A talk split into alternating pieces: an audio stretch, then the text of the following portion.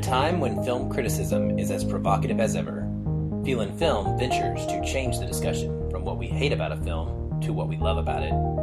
We judge more on emotional experience than technical merit because every movie makes us feel something.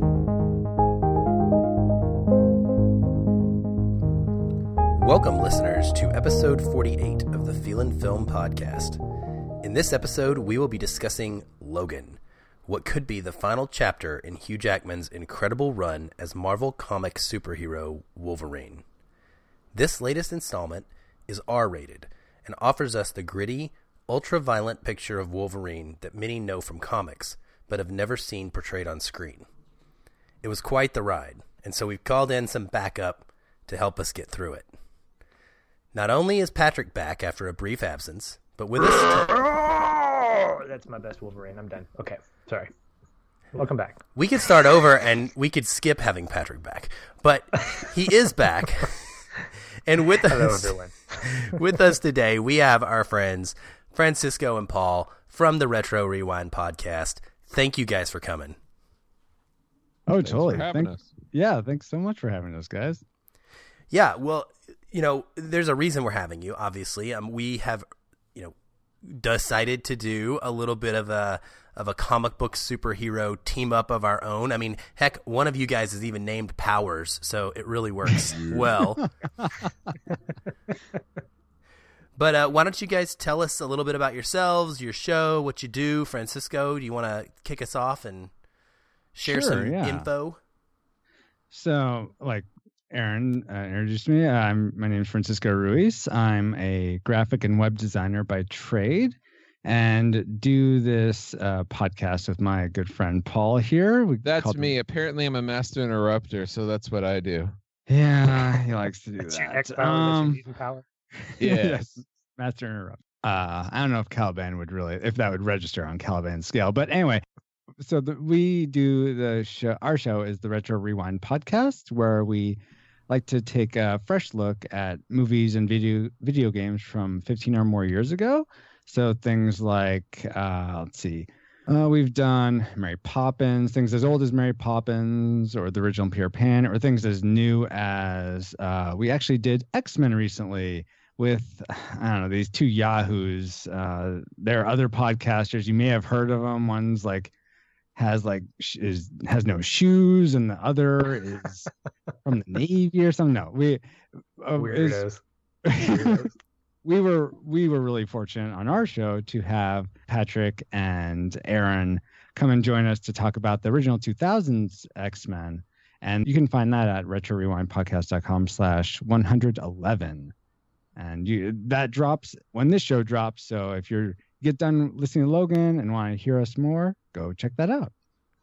Fantastic. I am so excited for our listeners to get a chance to hear a podcast on the movie that started the X Men franchise, as well as, you know, to follow it up with the movie that could potentially, I don't know, end the X Men franchise as we'll get into the discussion. Um, Mm. but it was so cool to be able to to have that discussion and be on with you guys. It was a fantastic time. I, I don't think I laughed as hard at any other point in this last probably six months than I had Aw. on on, on Yeah. that show. It's it's a blast. We had a great time with it. Well, we always like to start our show, as most of you listeners know, by briefly mentioning anything we've been up to, watching, reading, whatever. And uh, since you guys are our guests, uh, why don't you go first? Um, is there anything that you would like to be uh, like to chime in on, or what you've been up to that you recommend to our listeners? Francisco or Paul, you can go first. There's no superiority here. So about an hour ago, I just finished watching the new uh, film, The Shack. At least 2017 depends on how new you're listening to this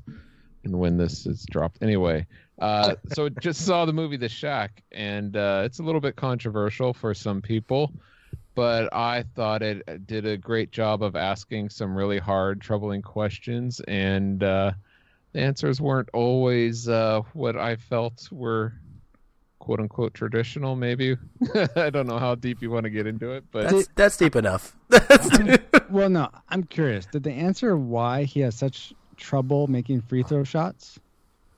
Uh, no, the, uh, and and had, had nothing to do with Taco Bell. Like if he tilted his head to the right, that's the Shaquille O'Neal we're talking about, right? Oh, Oh, Shaq. yeah, yeah, yeah, yeah. Oh, wait. yeah. Oh, oh. I guess I Yeah. read your Facebook post about it wrong. Okay, I'm, I'm so sorry. Never mind.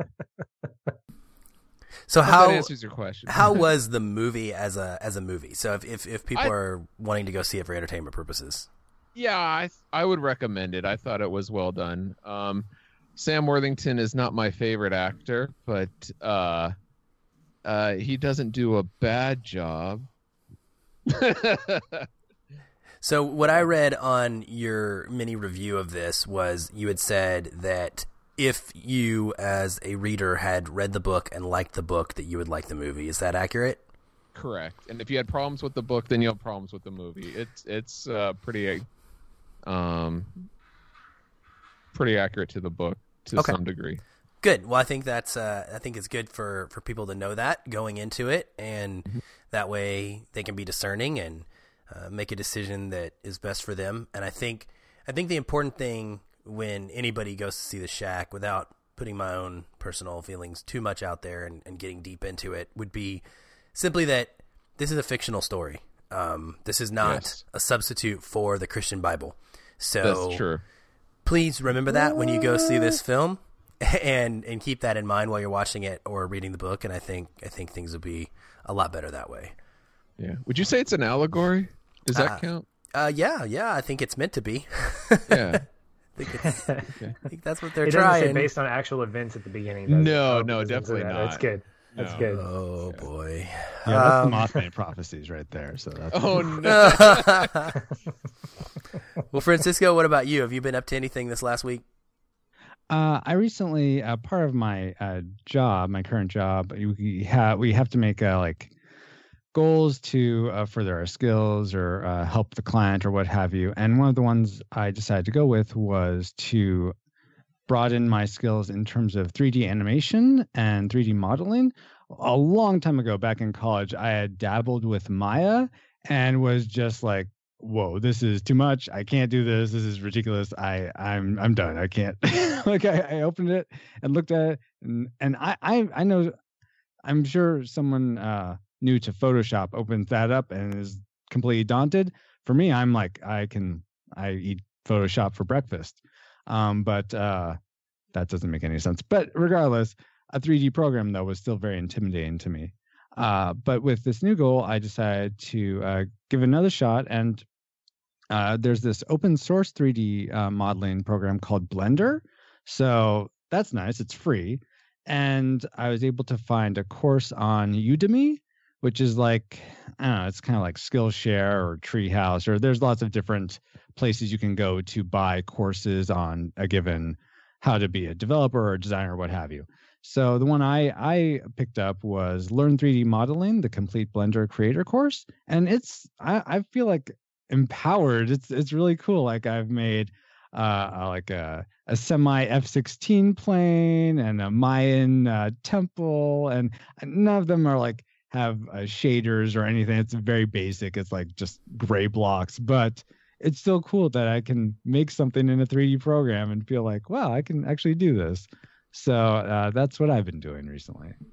That's fantastic, Francisco. I would love to see what a semi F16 looks like. I like this. word. yeah. if it's like actually half of an F16, No, or well, if it's see, like if it turns into something like more organic, like an actual like monster, like a transformer or something, that'd be cool. well, no, it's like the the plane and then it's pulling a big trailer, so it's a semi. Oh no. No, no, it, Is that semi looks named Optimus Prime? Is that what? uh, uh, uh, roll out. roll out or fly out? Yeah, pretty much. A transformer mashup. Fantastic. Well, um, this past week I was out of town. I was um, with my with my wife. We were taking care of some family business in uh, in West Texas, and there is not a lot to do in West Texas. We were in the exciting city of Abernathy, and the one thing you do in Abernathy is leave Abernathy to go to a more exciting city to do things. So my time there was was spent in another city, but when I was in Abernathy, I got a chance to check out a documentary, shocker, and this one I just kind of stumbled upon it. I don't know why it was put in my queue, uh, but it was called Rocky for the American Punch, and I didn't really know what this was. I saw that it was like 55 minutes. It had five reviews, all five star, one of which said, uh, "Good movie." You know, that was the only review, the only you know feedback. And I'm thinking, okay, this could turn into something really, really good or really, really bad.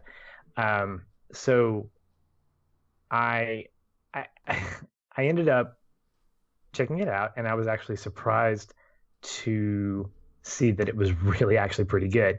Not a great one. This is not necessarily going to be in the Oscar categories, but it was essentially a documentary about how the film both described the the time that it took place uh, in being sort of a commentary on um, on the Cold War, and also how the movie influenced people's understanding of Western and Eastern relationships, and and to an extent how they influenced it. Now, it didn't.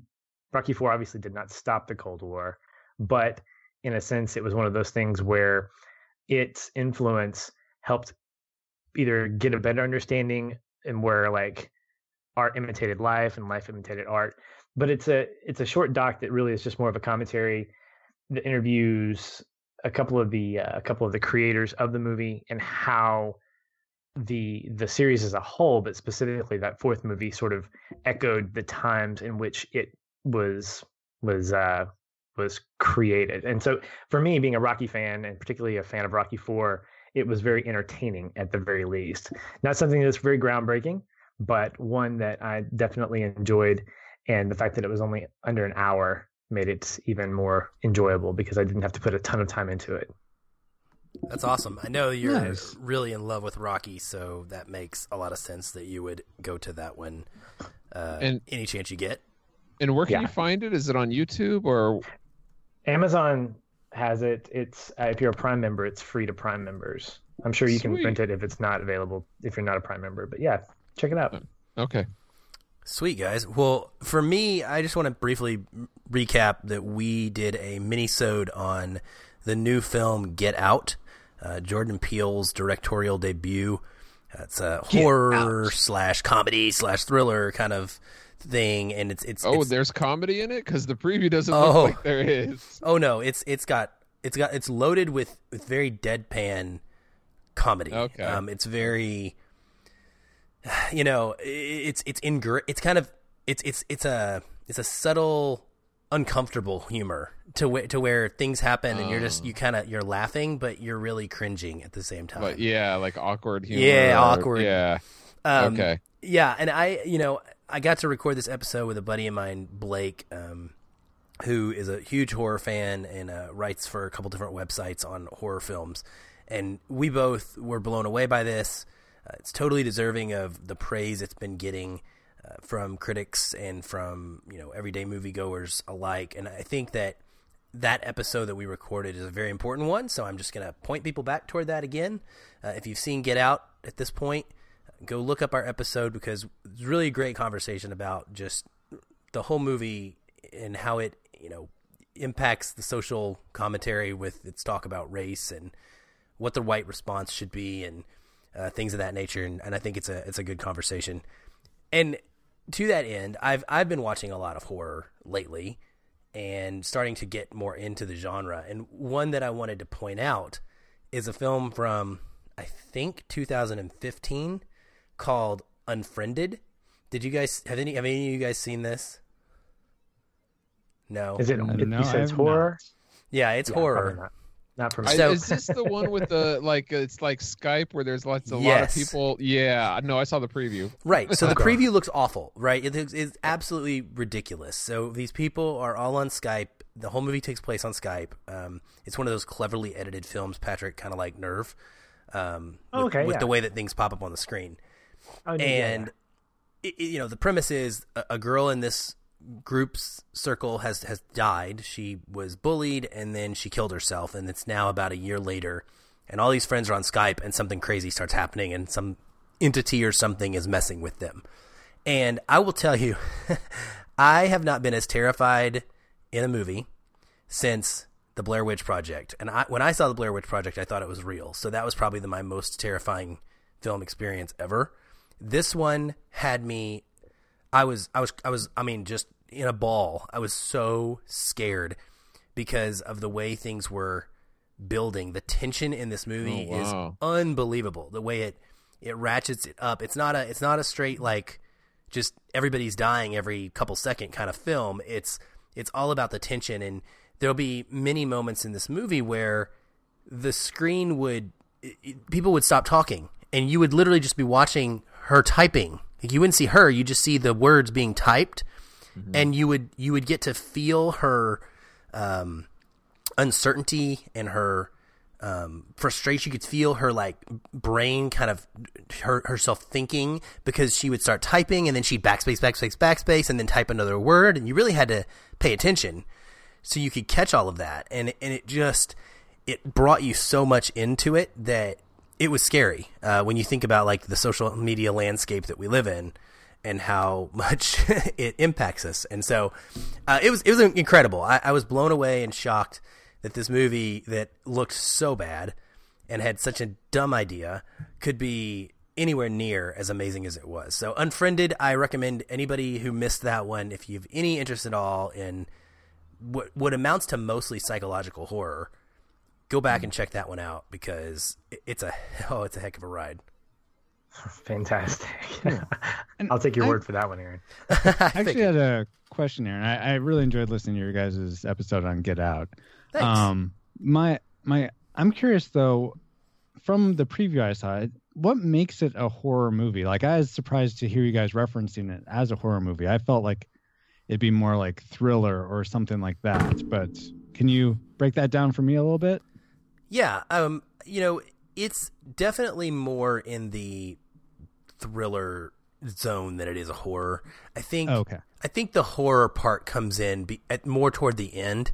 How can I say this without spoiling exactly what happens? So it does take a turn for the more gory, and I, and I hate to use that word because it's not a really very gory film, but it does do some things that are more horror genre tropey than than thriller tropey, and I and I mean that meaning saying, you know, in a thriller things are generally pretty believable or realistic type of kind of intensity, and this one has some unbelievability to the things that are taking place um, toward the end of the film.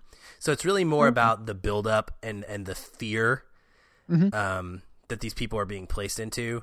And then ultimately, those last maybe 10, 15 minutes kind of go on a horror bonker binge. Got it. Thank you. Yeah, no problem. Well, all right. One last thing I just want to make note of real quick before we move into our main review. We recently launched a reward campaign on Patreon, and we want to thank our newest donors. So, Don from Chicago, and actually the Retro Rewind podcast guys. Thank you.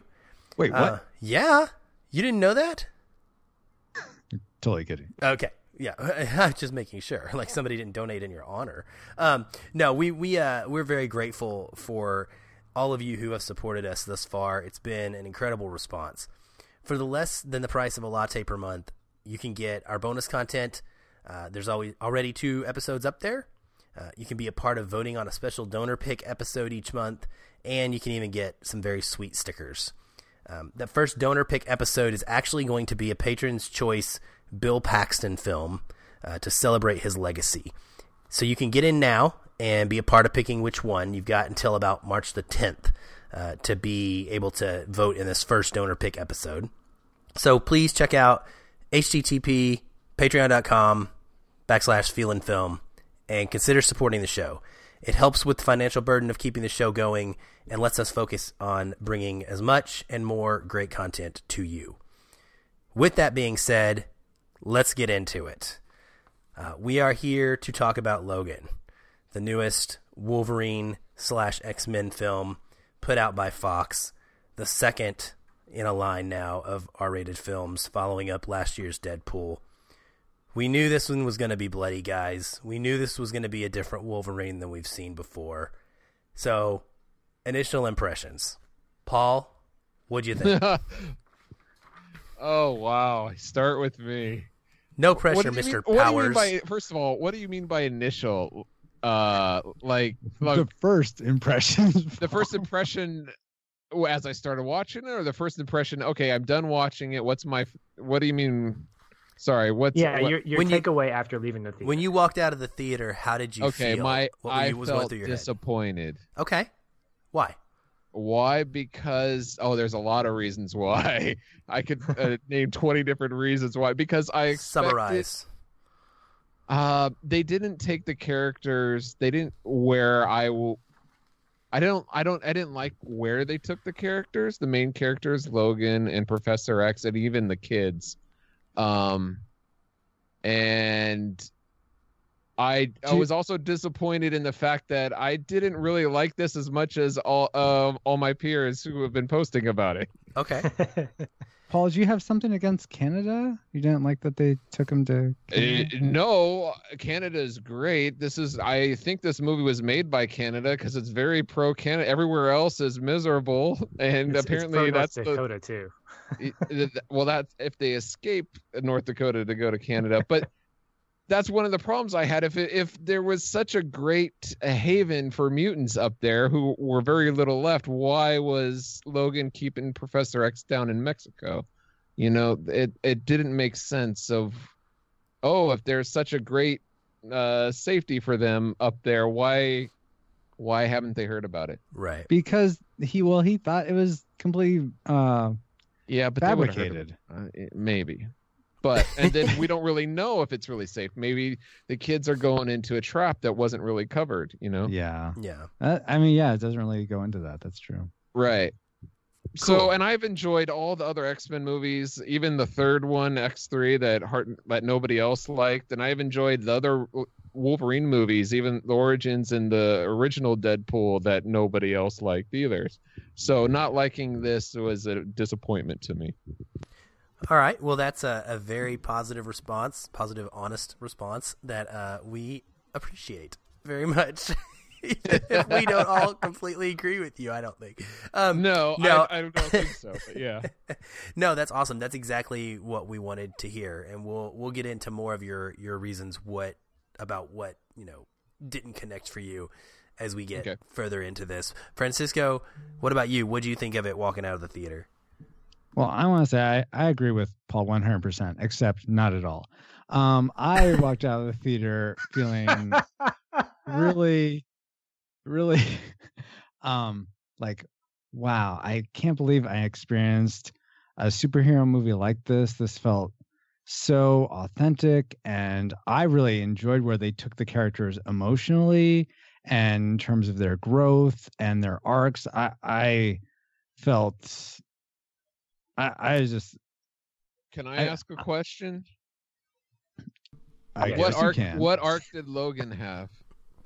he went from just wanting to kill himself, just not wanting to really do anything, just wanting to wait out till Xavier was dead, to someone who wanted, who almost trusted himself and cared about someone else enough to take care of them and to invest in their well-being and to realize that someone else was more important was important enough for him to live and to help them get to where they needed to go. That was the arc I saw him on. Wow, that's great. I would have loved to have seen that movie because I saw a movie where Logan at the the North Dakota point said, uh, "You got your money, now go. I'm not going to follow you guys."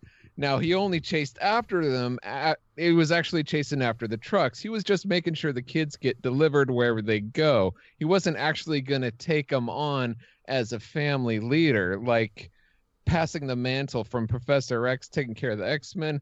Now Logan, I thought it would have been a great transition to have Logan learn the the fatherhood that you know that Professor X had, and that he was now the father, and he was going to take control, and he would be like the Professor X of these new X kids. But no, um, he decided to abandon them to who knows to a voice on a radio. So But that- I I didn't he- see that. Wolverine Logan is not Professor X. He is not the same person. He is not doesn't have the same capacities. Yet we still see him go from someone who doesn't. I mean, Gabriella asks him at the beginning, "Please help me." No, get out of my face. Get out of my car. Go away. I don't want to have anything to do with you. Your problems have now become my problems, and Right. to the point where now he's willing to take this kid and uh, uh, Laura and she he, yes he wants to make sure he gets there safely and is willing not to take the money once he gets there but once he sees that they're in danger again it's not like well i got him to where where i said i would Yeah, it's so not a now it's out of my complete- hands It's not a complete path. Well, in uh, my- let's let's Anyway, hold let's go hold on to it because we're gonna we're gonna Yeah, yeah, we're gonna yeah, talk yeah. about Sorry. fatherhood. I have some things to say about that too. So so for, so Paul not loving Wolverine so much yet. Um, Francisco much higher on it. You enjoyed it. yes what where would you say in the pantheon of X Men films was this one for you? well okay i've not seen either of the other wolverine movies because just from the Okay, trailer, never mind were then. You can't you can't even- uninteresting to me. You- i've seen the other three x-men movies though and first class okay, in and- Days of Future Past. Days of Future Past. I have not seen La La Land, so I guess that knocks me down some more. But um, Definitely. Is that an X Men movie? Is Yeah. La La Land an X Men movie? It could be every movie, Patrick. yeah, yeah, yeah. That's why I figured that was going. oh, Um, it's and a I- horror thriller one too, right? La La Land's a horror thriller. Get out and dance. That's what it was. Get out. and dance. Somebody actually made a La La Land David Lynch cut trailer, and it was phenomenal. Phenomenal. It's like La La Land uh. Twin Peaks. Anyway, Francisco, go ahead. Oh, and I have not seen Apocalypse. So first three X's and Wolverine, and the two prequel, two prequel X's. I guess. Okay, I'm done. W- w- where does this one rank among them? Oh, oh, oh, oh. So sorry. You It's know not what? like a checklist. I would. Whew. I know a lot of people love X2, and I can see why X2 is so great, but I, I'd say this is at the top for me, Okay, honestly. okay, good. That's fine. It's a good answer, Patrick. What did you think of the movie? You're the you're the Hugh Jackman fan in the group, or the Hugh Jackman fanboy in the group. So you probably had more stakes than the rest of us. What do you think? I did. I had several steaks. I had my medium rare, and it. they were all raw. Sorry, that was a bad joke. It's going to be the first of many if you're not used to that by now. The uh, my initial impression walking out of this was wow, and it was wow in a sense of like, what did I just watch? I didn't know how I felt about it going into it. Aaron, you and I talked offline, and I remember you giving me, in all seriousness, a a heavy warning saying this is this is like very gory. We're talking we're talking pretty extensive violence here, and you know, I, I've seen movies like Hacksaw Ridge and the extent of you know extensive violence that's there, but there's torture porn that I'm just not. I just I don't like that kind of stuff. And I said, okay, well, my wife and I want to go see this. This is one that she was looking forward to. And after getting your initial take from it, I had to kind of tell her, this is what we're gonna get. Mm-hmm. and she back she backed off. And so I was a little disappointed. I was like, well, man, I like seeing movies with my wife, but I definitely don't want her feeling uncomfortable the whole time. From the very first scene after the Deadpool teaser, Which was great. which was a complete shocker to me, a surprise to me. And With I think that's awesome what's my, Firefly posters in the background. Oh gosh, there was so many Easter eggs. Yeah, but we could talk about that. That could be a whole episode in and of itself. But I think when when we get to that opening scene, and I see claws through heads and decapitations, I'm going, okay, so it's probably not going to get any softer from here. Um, I kind of brace myself because I'm, you know, this is not something I, I want. I I personally kind of it, it affects me, and I I, I don't. It, it got me thinking, man. even if I enjoy this whole thing, can I watch it again? And so that's kind of my response leaving it. I really, really liked it. I loved the fact that it was probably the most grounded X Men film that I've seen. You know, the Wolverine, I just recently seen it.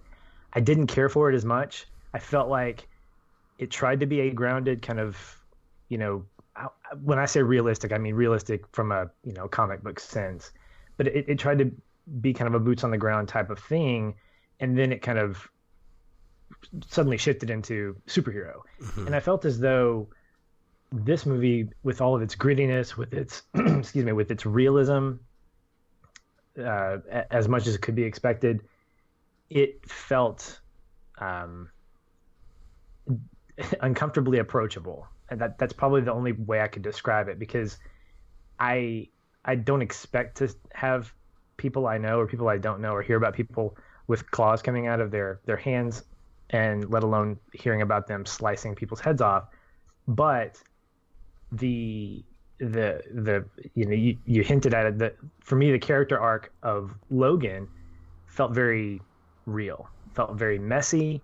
It it it didn't even end it, it ended with a satisfying note for me but it didn't end with a bow. It wasn't something that felt ah and now they all lived happily ever after and I think for me, I, I, like movies that do that. And when you can do that from a comic book standpoint, when you can make me feel like this movie, I can take a this I can take a movie like this seriously. I can embrace the serious moments without having stupid people in the audience laughing next to me about how funny somebody getting their head cut off is. When I can actually take a character seriously, when I can see a a guy like Logan, um, pretty much just go through this transition and being emotional and being just completely out of control. It it didn't feel hokey to me. It didn't feel like, oh, I'm watching I'm watching the Wolverine do his berserker mode. I'm watching a guy named Logan who has struggled with his humanity and his uh, that that started in 2000 and has now kind of come to fruition. So I thought, as a whole, the movie was, uh, to me, it was a great way to say goodbye to the character and I think for me that was that was that was good. That was a good way. It felt natural to me. It didn't feel like I was watching. It, it's weird. You know, I think about the original X Men and how far that character has come in terms of his development. Whereas 2000, it was very much a comic book Wolverine. Here, it was about Logan, and I thought it was aptly named. the The title aptly kind of signified who we were talking about. We weren't talking about Wolverine. We are talking about Logan the man behind the claws, you know. so I loved it. I thought it was really really good. Great. I um I'm glad because it was it was you I really wanted to enjoy this one. Um and I'm glad that the warning worked out for you too. I yeah, I was a little little concerned when I when I first saw it and walked out of it thinking I will I will say this, my wife is actually reconsidering. She's she's saying, "Well, maybe." And I yeah. I want to say, "Yeah, okay." And I'm also going, "No, don't." because I really I don't want her Right. I don't want her last experience with with Hugh Jackman as Wolverine to be something that's very disappointing to her. Right. And you and you know what she's going to like and not like. And that's that's something that's important when discerning whether or not you recommend this film to people. It can't just be a blanket thing. Um, for me, I you know I'm I'm probably in the middle of of you guys. I, I did have some moments like Paul in this film that there were things that did not connect for me that I walked out of it going four and a half, five stars from everybody. This is the best superhero movie potentially since Dark Knight. Mm, I didn't didn't do that for me. Um, I think I have something I want to talk about about why I think people believe that a little later. Um, but uh, you know, all in all, it was a very good story as far as the progression for me of just introducing X23 and and doing the kind of a, a, a remake take of the Old Man Logan comic book story. Um, I think capturing both Professor X and Wolverine's, uh, you know, wrestling with impending death and trauma in a major way was handled with a lot of care. Uh, I liked the way the film was shot. Uh, from a cinematography standpoint, it was one of the better better comic book films we've seen. Um, it was just it's it was so different, I think, than than almost anything we've ever seen in this genre. It's really hard to find a comparison for. Um, I did walk out of it telling people using the language, "This is a slasher flick." Um, that's that's how I felt about it. Uh, it was a little much for me. Not that I got you know sick or anything. I just I didn't I didn't necessarily feel like it was completely necessary. I, I wanted to see Wolverine go berserker, but I felt like he went berserker a lot, and I, and I, I honestly I think it was more X twenty three that I wasn't prepared for, seeing a ten year old girl like being even more berserker than Wolverine. um, that was a, a shock to the system, but overall I really enjoyed it. I liked it a lot. Um, I had a good time with it. I thought it was a very very good movie. but I don't know that it's something that I will ever need to watch again. And so that kind of knocks it down a peg for me as well. Yeah. So theme thematically, there's just a couple couple themes I want to hit on here and and walk through this. The big one here is fatherhood, and Paul, you and Francisco started to kind of debate this here a little bit earlier. um, we never do that. Never. um, but no, that's that's a conversation I want us to have. Is I want us to talk a bit about the Charles Logan relationship and the Logan Laura relationship, um, and how those are similar and how they're different. And I want to I'll say my piece real quick, and then I'll throw it to you guys. But when you were talking earlier about this, um, Paul, I kind of side with you somewhat in that I did not feel that Logan ever took I don't I do not feel that Logan ever made the choice to become a father figure so much as he made the choice simply not to abandon. And I think that those are different. I think not, deciding not to leave Laura alone is different than deciding to be a father. Right. I agree. And and for me that was the distinction that that kind of separated them. But what I guess go ahead and continue now. Let me let you start since you you don't think that it was a a very good fatherhood uh, story for Logan. So why is that? Um, well, it is a good father story if abandonment, if you associate abandonment with fatherhood, um, because here you have, I I think it's a good. I I still stand by the, like he abandoned the kids. He was um ready to push them off not only th- oh, this is hard to get into. All right, stay on fatherhood, Paul. the thing is, is that I, yeah, I agree. He he did not accept the fatherhood responsibility and and taking care of the kids. Why he was more like a distant babysitter. Mm-hmm.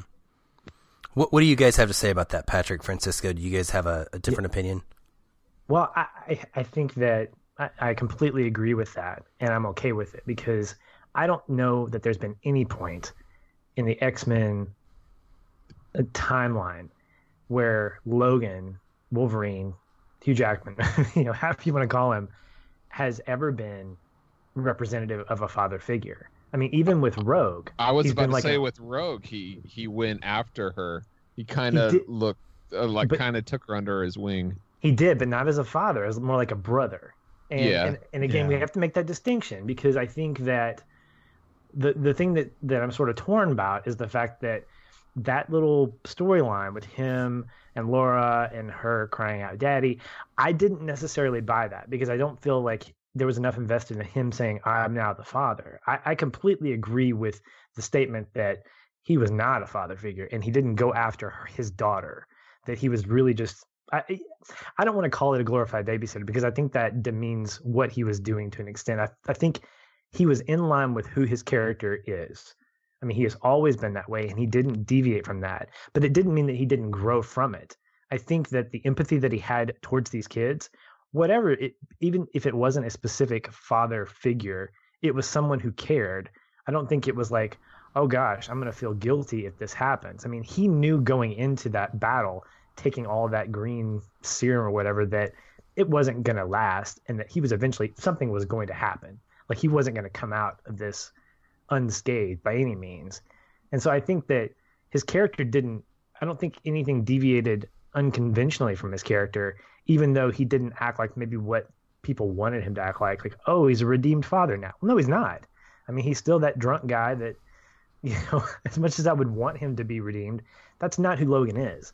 Logan is a messy character, and it's hard for him to, uh, for me to picture him as having a heart. But I think the progression of that character through this movie helped him realize, or helped me realize, and then see the heart in him and the fact that he did care, even if it wasn't maybe specifically as a father figure. Yeah, and and for me, going off of what Patch said a little bit, um, I feel like the whole idea of him as a father, you, you kind of you gotta kind of take it in terms of uh, proportionality. So if if you're if you're a dad, uh, I think through, uh, few of us here are dads. Um, you usually typically you're in the in the uh, maternity ward You see your your uh, son or daughter being born, and then you live with them and help raise them, and uh, and you live life with them. So that type of father is going to look very different to someone who, uh, I don't know, you maybe you you had your sperm donor and uh, 20 or uh, 11 years later, I forget how old Laura is. Um, she comes looking for you, and then all of a sudden you find out you're a father to this actual real person. Um, deciding to, um, deciding to invest anything in into a relationship with that person, even if it's only a little bit, I think that's still on the path toward fatherhood, as opposed to saying that I, I was just I was a donor. I don't care about you. Uh, peace and uh, see you later. So in that sense, I think Logan is a father because he decided to take steps toward some sort of relationship, whether just caring. I, I do feel like he did some did some work to train Laura and to sort of uh, harness her her rage and her fury because it was out of control before um, whenever she was threatened at all. But like with when she's uh, taking the I don't know if it's a monster or a rock star drink and the chips and the glasses and the the retailers the the kid working the the gas store place whatever it's called i can't think of the name. It's a gas uh, station. gas station attendant thank you yes. Um and she just like is flips out on him and logan comes in and like stops her no you can't do this. Uh it's not like he's like whatever she's just gonna do what she's gonna do i don't care I don't just as long as i get her to this point whatever she does in the meantime I, it's not my concern. Just no, as long as actually, we steal. Yeah i did notice that he stealed along with her so yeah. and, but i mean that's that again is a uh, almost like not the right teachable moment but it is him teaching her like okay this, these are the things that are okay these are the things that aren't okay and so on his I, on his morality scale. Yeah, yeah, yeah. I'm not saying in terms of what we think is okay or what's you know. Well, he later on okay. says tells her not to steal. I'm like, oh, what? What? What?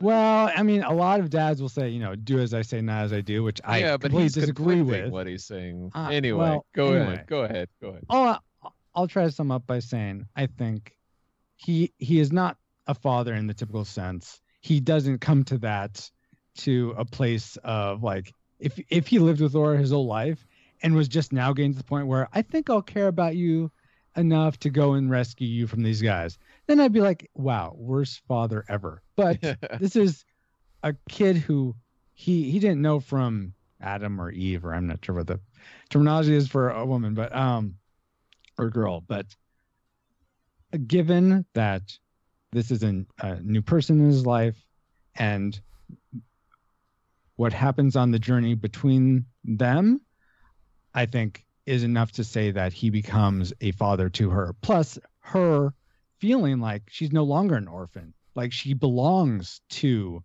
um, both Charles and Logan.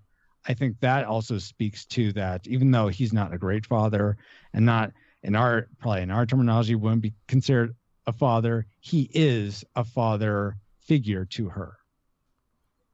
And Sorry like, about that long diatribe there. But. And I'd, I'd I'd like to comment real quickly on uh, her screaming "daddy" when uh, Logan.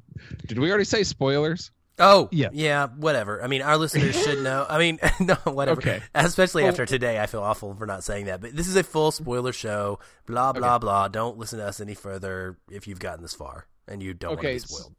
And I agree with Patch. Logan dies. At the end was like, oh, okay. See, and I don't because I think she had been told even before or when she met him by the the Mexican woman that Logan was her dad. So I think she oh, just. You think that's why she was going to look for Logan? Yeah. Oh, I never really put that together. I thought she that was the only X Men in town that no, you could find. Maybe, but that's what I X-Men figured. He's the only one in the phone book. So I mean, yeah. You know. Let's see, X X X X twenty three. There you are. Okay, let me give you a call. so I think that's why she she was crying daddy because that was like her only link to family. Yeah. that she had. I get that, but the thing is, is uh, coming back from from from Texas, we had breakfast with a a couple who had recently fostered um, a little girl and they adopted her, and it was interesting. She didn't call who's now her mom mom for the first several months, and I was like, well, is that weird? And her mom was like, no, it's not because that's not who she knew. She didn't really know her birth mom, but she didn't really know this woman, so she just kept calling her by her first name. And that's kind of where I got a little crisscross or a little backwards because I'm going, she never knew Logan. She, she didn't know connect- him as Logan either, did she? She didn't, and but she he was referred to as Logan by several people while she was uh, present. Okay. What I'm saying is that her that. her daddy attachment to him, I don't yeah. think was earned. I think her attachment period to him as a as a surrogate, as someone who who eventually earned that closeness was was warranted. But to say daddy at the end, I felt like was a little too much for me. Like I don't mm. feel like I saw that father daughter relationship. I mean, for someone to want to, I mean, unless we knew more about her and that she's always wanted a dad, or if we saw images of her you know, I, I don't I don't know that there was enough of her backstory that was shown to us where it showed her absence, her her fatherly absence, and the the results of that. But it just didn't it didn't work for me to have mm-hmm. her say that. Like I wish she would have just cried and said goodbye. Like don't even refer to him as Logan or Daddy. Just say goodbye or, or something. I don't know what the script would be better saying, but I, I get that. But I, I also you know I don't think any of us necessarily know what it's like to be an adopted child or um, you know a child a foster child who years later seeks out um, their biological parent. And I, I think back sure. to this is us which is a show patrick and i are in love with. And this exact type of thing happens. You know we have this this character who's in his you know 30s late 30s or whatever. And all of a sudden he meets his real dad for the first time his biological father. And it's it, it's spoilers for This Is Us. It's kind of that's the first episode, Goober. Oh my goodness! yeah, gracious. but if you haven't seen it yet, um, yeah, I haven't seen it. Okay, never mind. I'm not gonna see it, but uh, you guys can oh, leave now. We'll just start talking. Um, but anyway, my point is that uh, you know I think that could potentially be a response. Um, I don't know. I don't know how a person would feel in that way because yeah. there is no other connection for her. So while I also while I truly don't feel it's earned either, I also am not wholeheartedly against it because I can see where if it, literally everyone that is a X twenty three now has nothing. She she was born in a in a tube. Um, the only thing she had was Logan, and even whether she doesn't have a personal relationship with him or not, that was her biological link to anything. And now there's nothing left. And so, like, how could that possibly feel? Um, that would be pretty traumatic, I think. Yeah. What, about um, before we move on from fatherhood? What about Charles Logan? How did you guys feel about the relationship between these two guys in this film? Because it is, it has been building. I want to frame it in this sense. This is a relationship that we have seen from X Men, uh, which we reviewed on your show. We talked about um, all the way through till now that has built and built and built, and, and it has deepened. And I think that has to be taken into context. It can't you can't just look at this as what happens between them in this movie it's a matter of what has taken place the last 17 years in film between these two leading to now. And w- did anybody have any strong reaction to their relationship? Oh, I I totally did. I I mean, I just every time I saw uh, Logan carrying Professor X, like especially the time when they're in the that family's house and he's carrying him up the steps and putting him into sleep, I, I there was just this this beauty. I, it was the only word I could think to describe it of just care and love and just what what it looks like for someone to take care of their their dad biological or otherwise.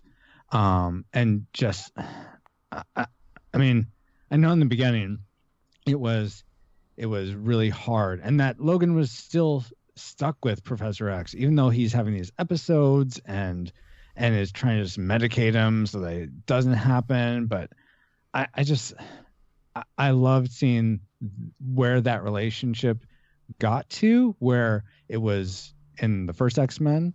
Um, I don't think we talked about it too much uh, when we did our episode on Retro Rewind podcast, but um, but that that Xavier is looking out for Logan and is able to help him discover who he is.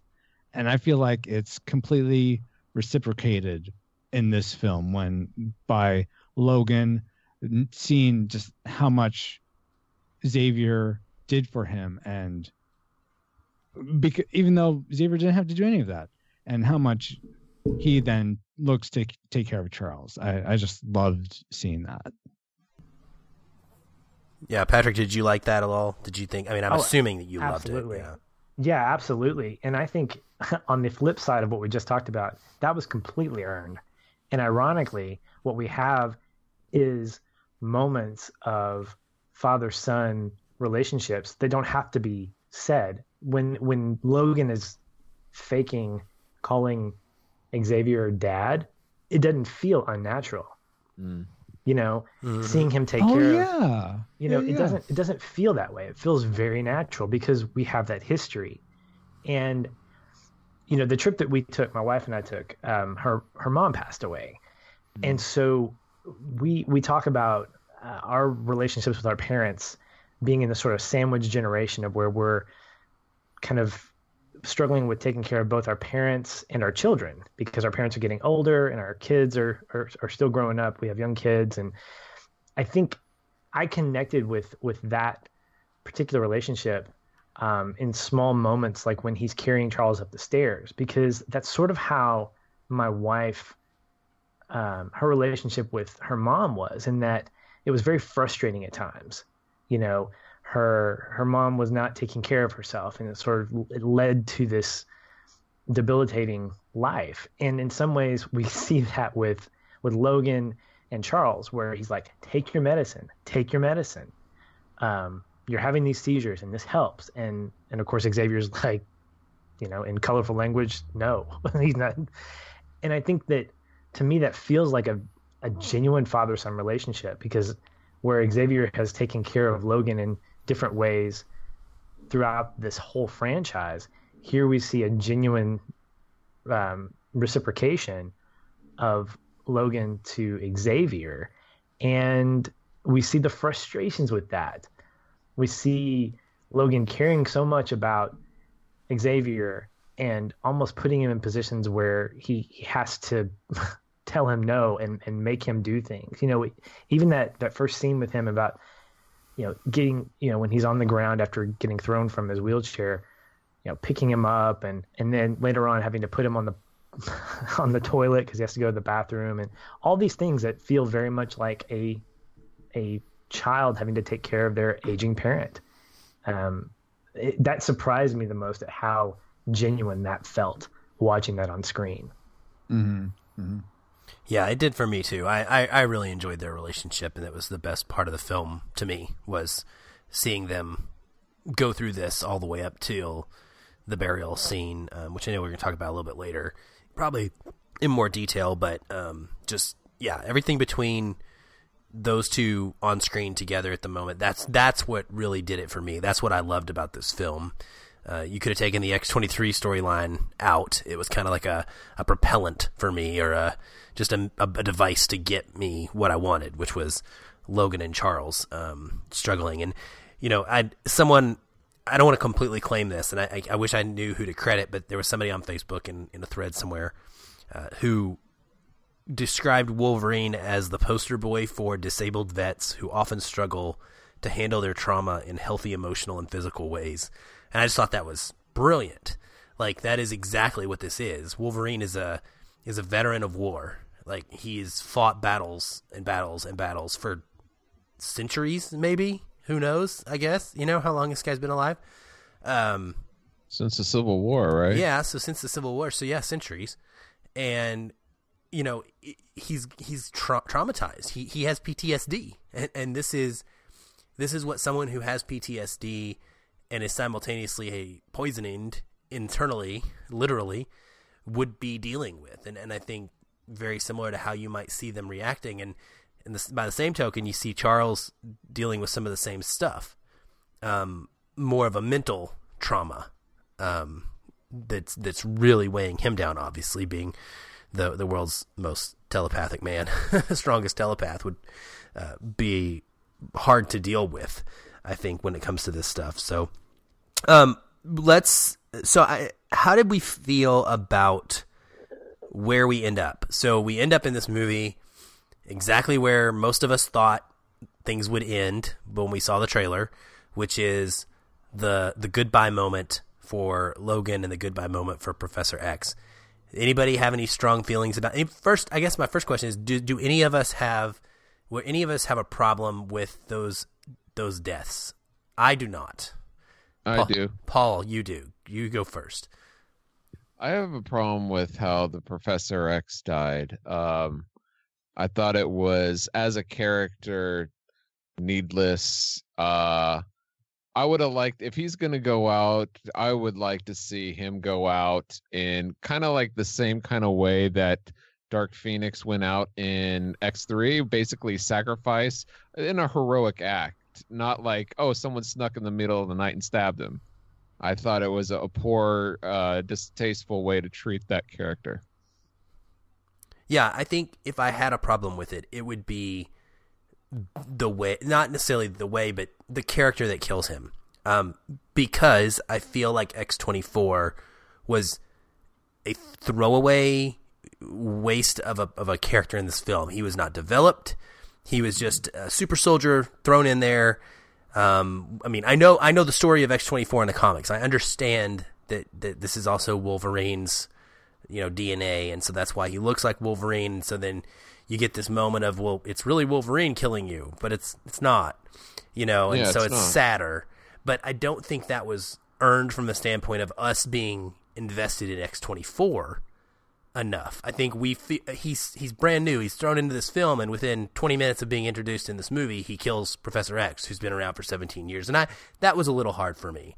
Um, but for him to die at all and and to to pass away in this film and to finally say his goodbyes, I think it made sense to happen in this story. What about you guys, Francisco, Patrick? Well, excuse me. For me, uh short answer. It, it didn't bother me to see Professor X die. It made sense. I here are my here's the long answer, long form answer to that. I if he's the world's strongest telepath, how did he not know that X24 wasn't Logan? That seemed a bit fishy to me. I, I he was like, having brain problems. uh, but that there was a lot of that X24 guy was close by. He was able to communicate with Laura from a distance. So I feel like there's I, I felt like that wasn't explained very well. Um so that's one. Two is because so I, I'm I'm one of those those annoying people that like if there's a, a, a trailer that comes on before a movie that of a movie I want to see, I'm like closing my eyes and cl- plug my ears and go la la la because I don't want to have any spoilers. I'm one of those people, and I I because I like I said before I had no interest in the previous Wolverine movies, so I'm like oh yeah I'll see what this Logan's about, and like I I watched this trailer I'm like oh my gosh this looks like such an amazing movie, um and I watched the trailer one more time with my wife. And because of seeing it I I almost knew something was going to happen because he was in in the trailer. It sort of ends with him in a a, uh wife beater, excuse me, a tank top, um, that's bloodied. And when they go out to the water pump, he takes off his shirt and there's uh, the tank top. I'm like, oh no, something bad's coming. And in that in the trailer, he's obviously buried someone, and there's the voiceover of Patrick Stewart. So the trailer pretty much telegraphs that Patrick Stewart was going to die, and I knew because of the costume that it was going to happen pretty soon. So I was upset about that. Um, I didn't pick up on that because, like you, I was trying to avoid watching anything on it. Yeah. Um, but I, I can see what you're saying, Paul, how for the for the world's most powerful telepath and the leader of the X-Men ostensibly to to just go out to that, that that is pretty sad. Though I prefer I prefer him being taken out in that way as opposed to I don't know, him becoming corrupted in some way and and having to and die because of that. So it's it's tough. I don't know how I would have written that any better to have had him go out. I don't. I, I feel like a self-sacrifice, like you were talking about with Dark Phoenix. I don't know where you would put that in and made it work. I guess you. Might I don't know either, but I, yeah, I wouldn't want to see him go bad, you know, and we have to take him out like Dark yeah, Phoenix. yeah, yeah. But yeah, maybe like have a uh like all right, don't give me my meds and I'll take out this entire people and then he dies through that. I don't know.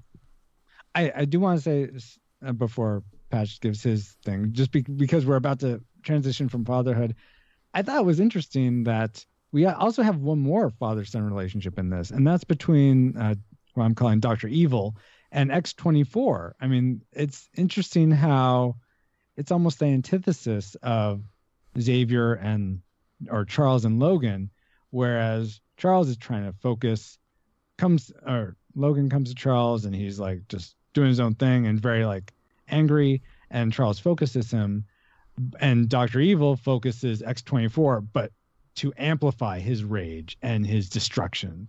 So I thought that was the another interesting way of how the father can influence the son or the child to a great degree, for better or worse. Mhm. Yeah, I, I can see that for sure.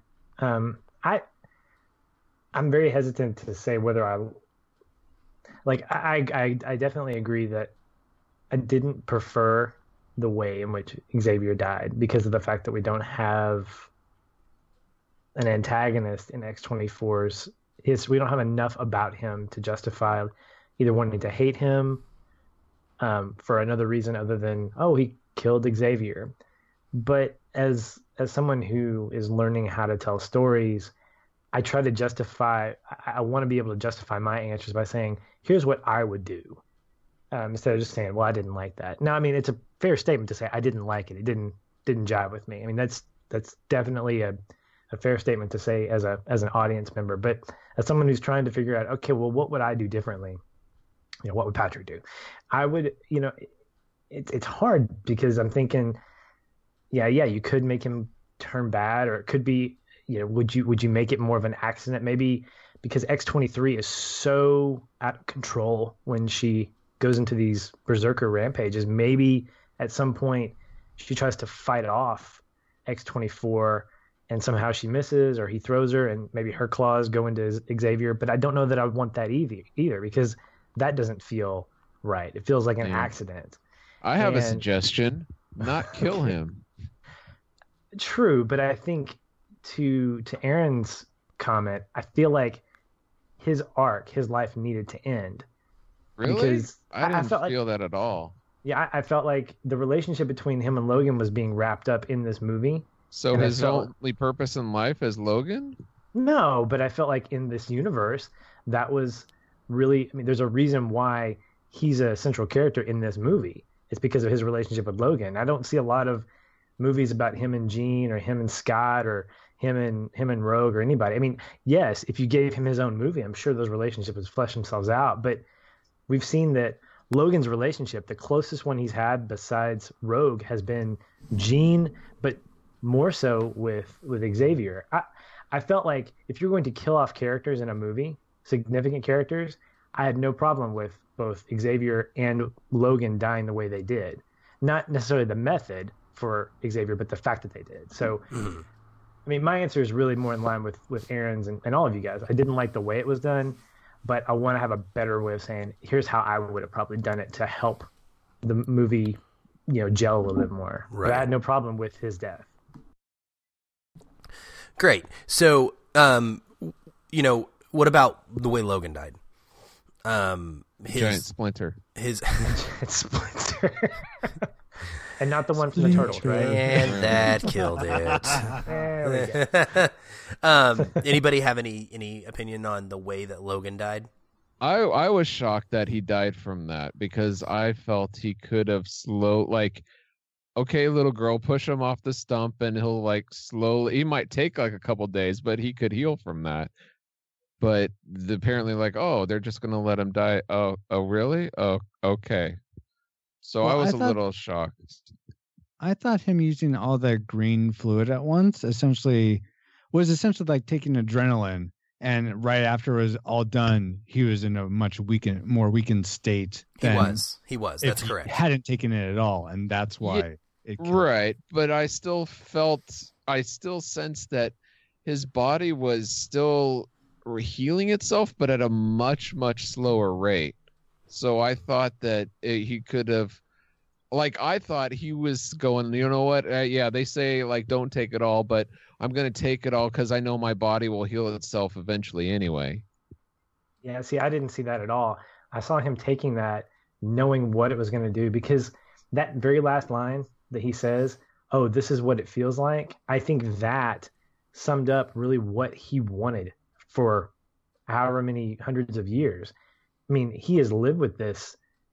I mean, he wants to die. I think. I think that's part of what we see. in this Yeah. film. Oh But- yeah. and I think yeah. that for him, that that felt redemptive to me. Maybe again, the method, you know, getting The line, getting- I agree. Yes. and I think line that paid was good. off uh, the death itself. Again, if it was something more dramatic, that may have been a lot better.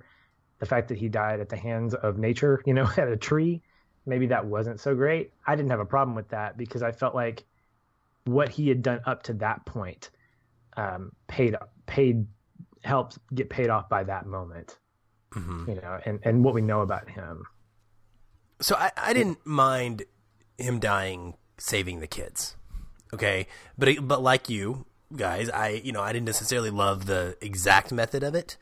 Um, Again, I don't know how I would, re- would rewrite it. Personally, the green stuff was one of my negatives of this movie.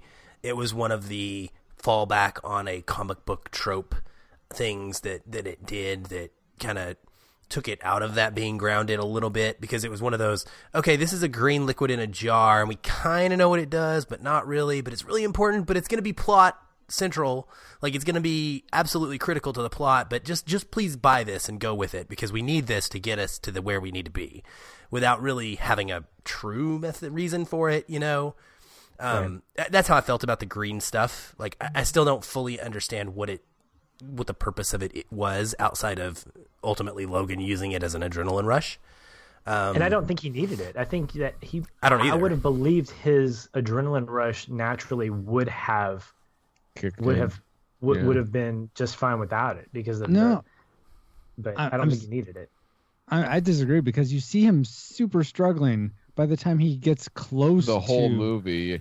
well struggling. the whole movie but by the time like he's just run how knows how many miles and by the time he gets to the actual where the kids are and the the the raiders are he's like super struggling at that point so i don't i think any adrenaline he had like innate adrenaline was already used up Right, but I think again, I I think that was set up in order to show the moment where he takes all the green stuff. Had we not, if if you had if you had filmed that scene with him completely like jacked up, having not if if that green stuff hadn't been introduced to him at all, you Mm-hmm. know, if he hadn't said, you know, don't take this all at once, if that that moment hadn't Oh. existed, if he'd just taken off and he was just running and running and running, Okay. we wouldn't have questioned that. Yeah. we we question it because yeah, he was.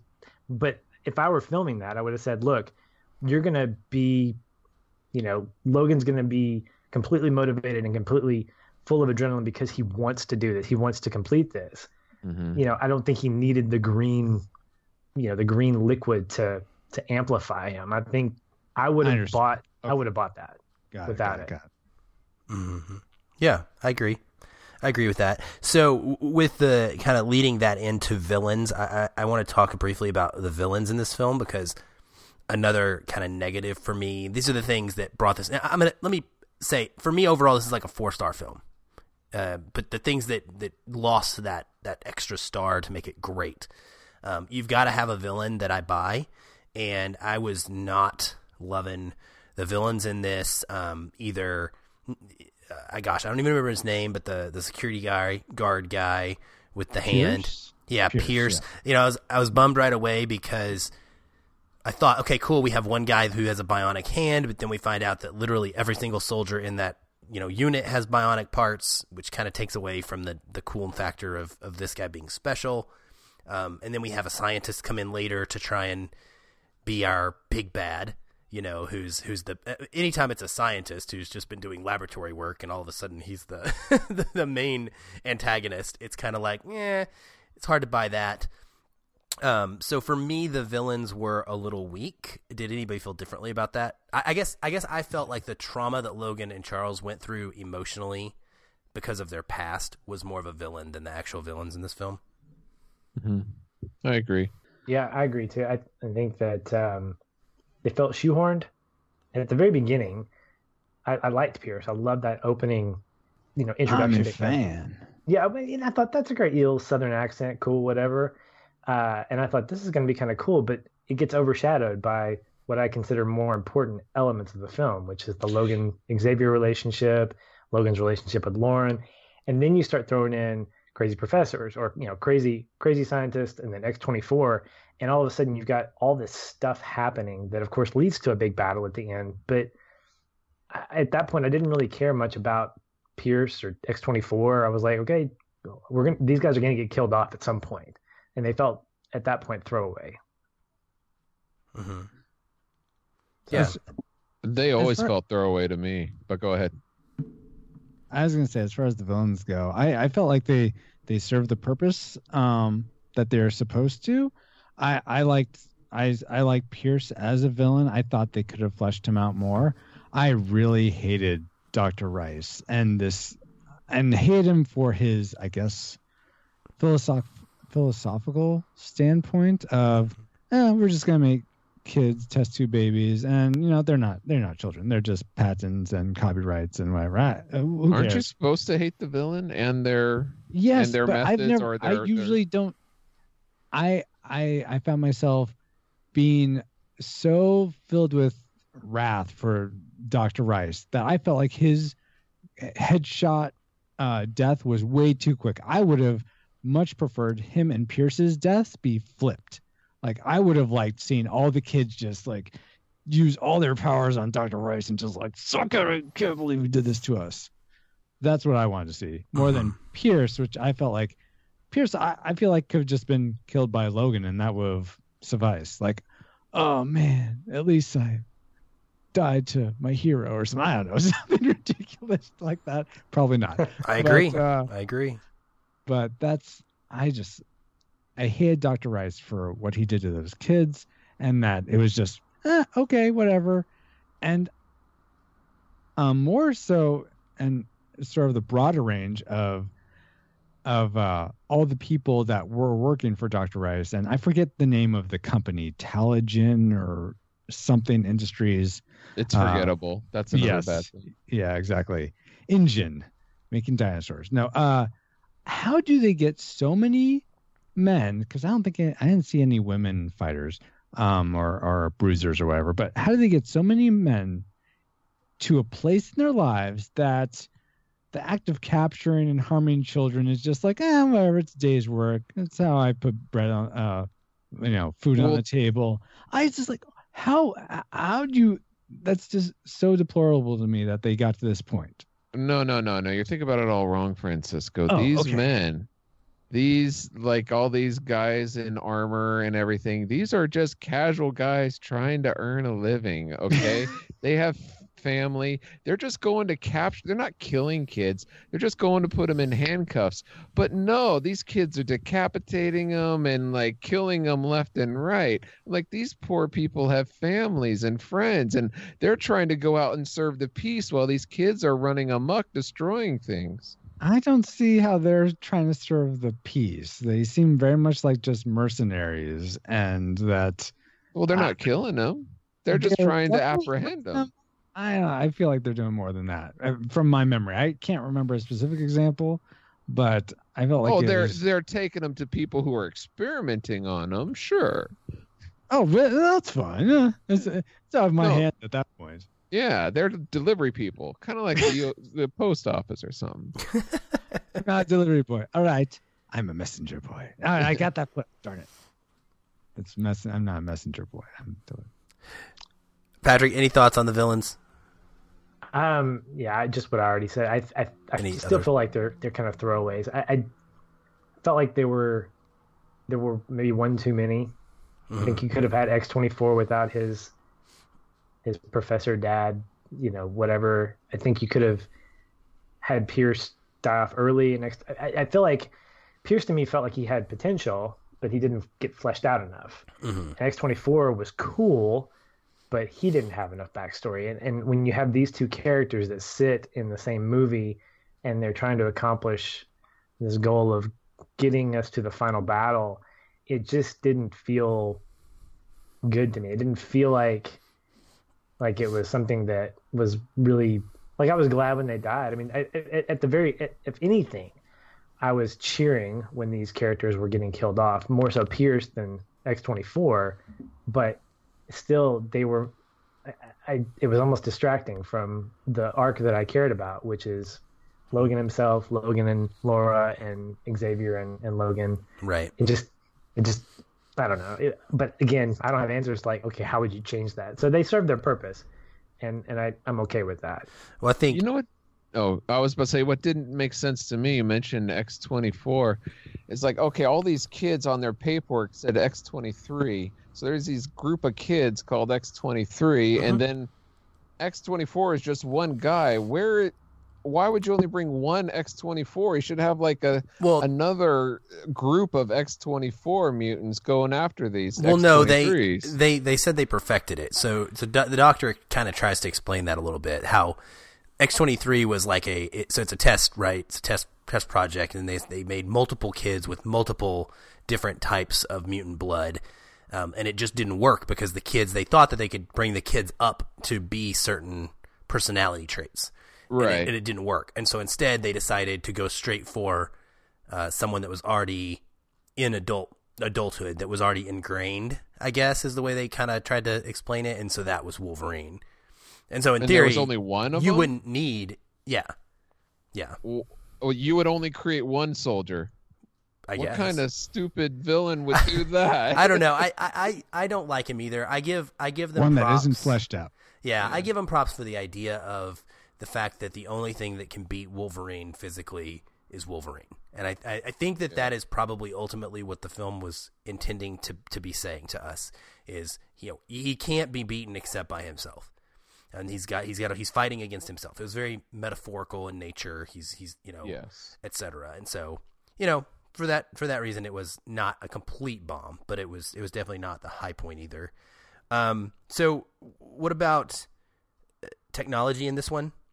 How did you guys feel? You know, we we talked about the 2000 what is it four film on was it 2004 the original X Men 2000. 2000. 2000. 2000 goodness gracious so long ago um we talked about the that film on your show and so here we get you know completely broad spectrums from beginning to end uh, and we get a lot of different CGI technology. I remember on your show we specifically discussed the claw animation. Claws. Yeah. So, anybody anybody have any strong thoughts on on whether you think that the CGI advancements have helped or hurt this this this film in particular? I'll go on record in saying that it helped. Yeah, And you know what? I I was not able to tell even Pierce's hand. I was not able to tell if it was always CG or maybe CG some of the time.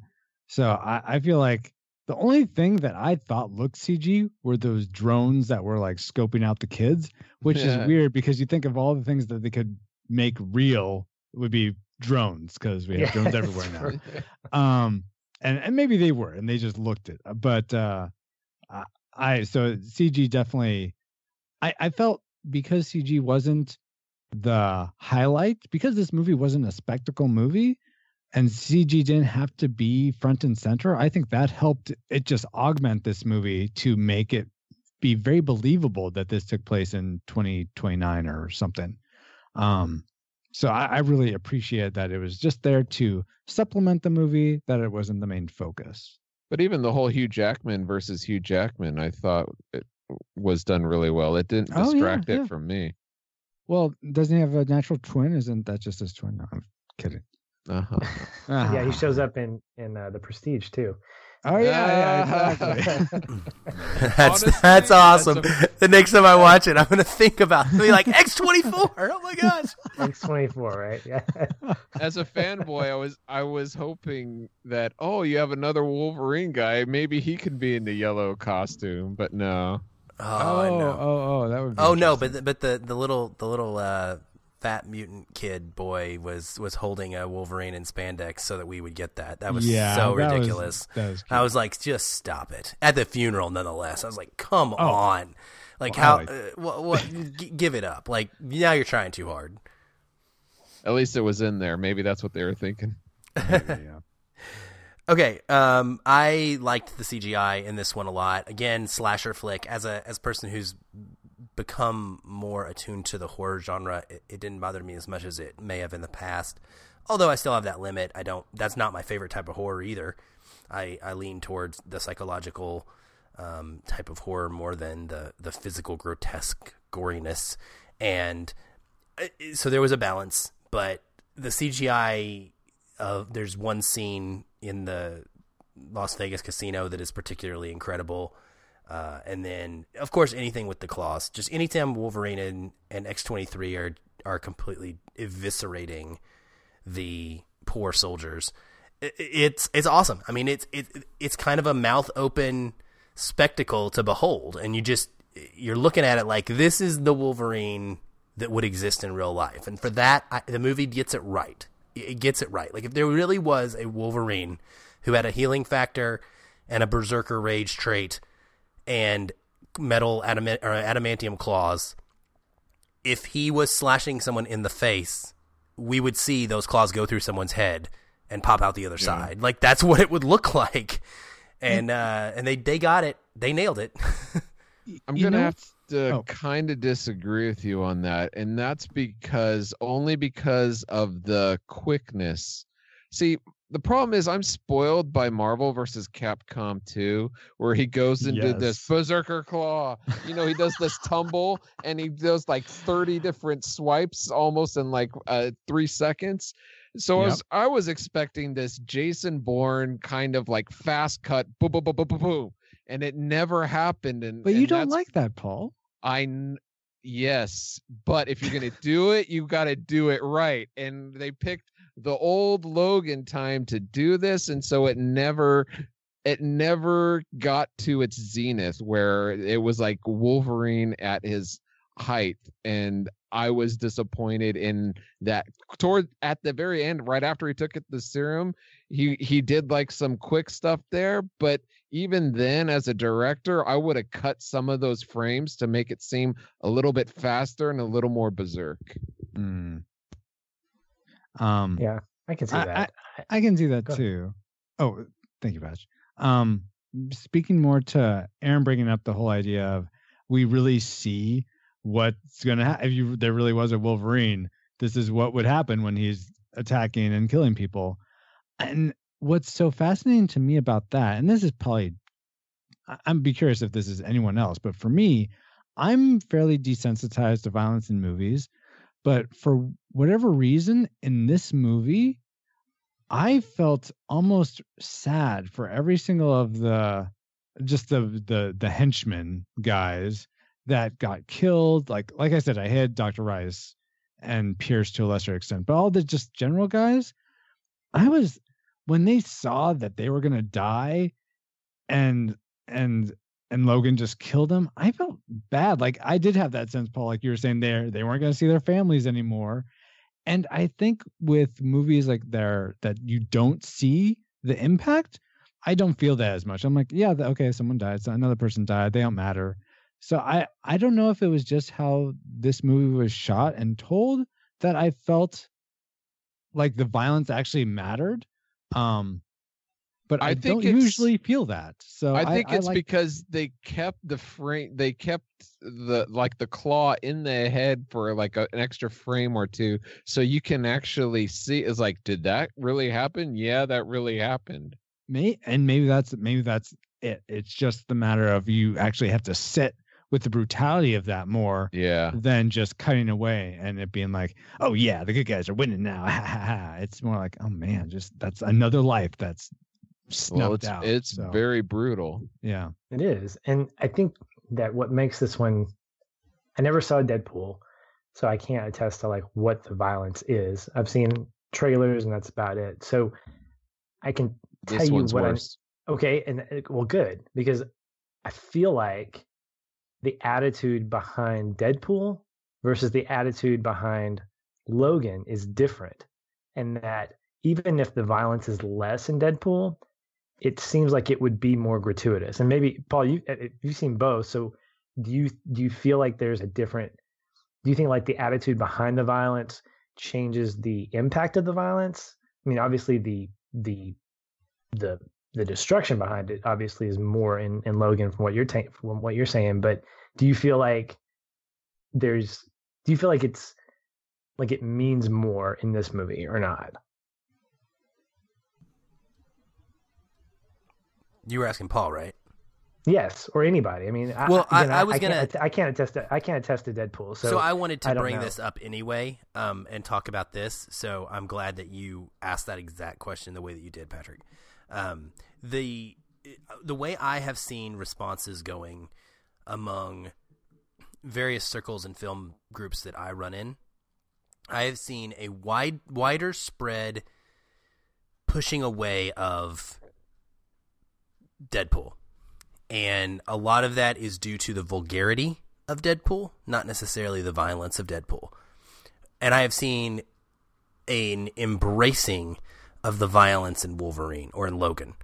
And I wondered very much myself the same thing is as a whole, as a as a society in general, um, why are we more likely to be okay with the violence in Wolverine while also rejecting the vulgarity in Deadpool? Why are we drawing that line? And if we're claiming that Deadpool is true to the comics, like that's the character, and we got that character on screen, which is true, he is a vulgar and somewhat violent character. What about Wolverine? We're are we getting the same thing? And and so should we should we be accepting of those things in the same manner or should we feel differently about them? So it's a fascinating concept to me too to compare what what these two different films are R rated for and how they're handled. Now I will say Patrick the violence in Deadpool is more comedic in nature.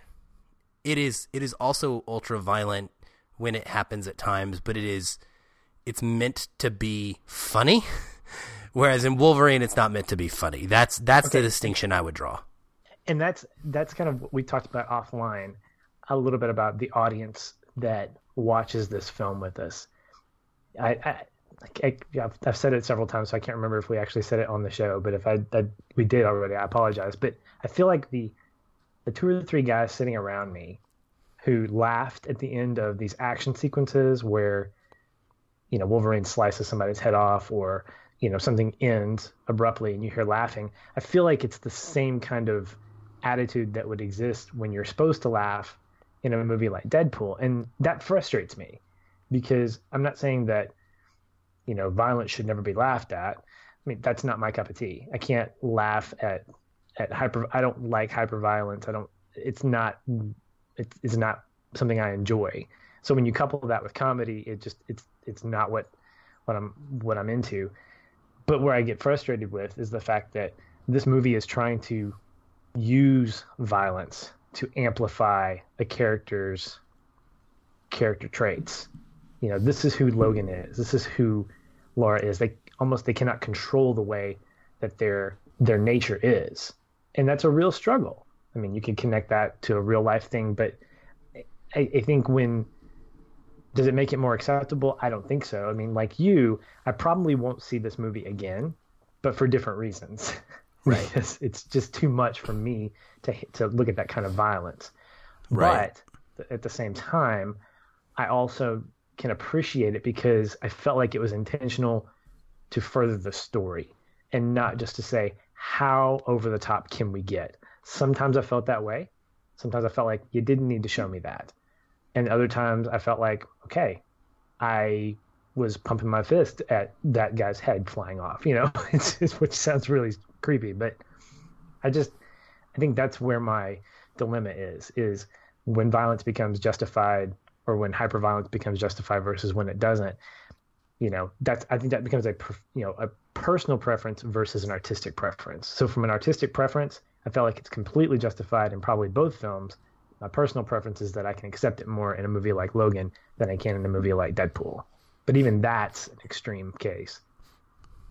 And- it's it's individualized. Um, oh, go ahead, Francisco.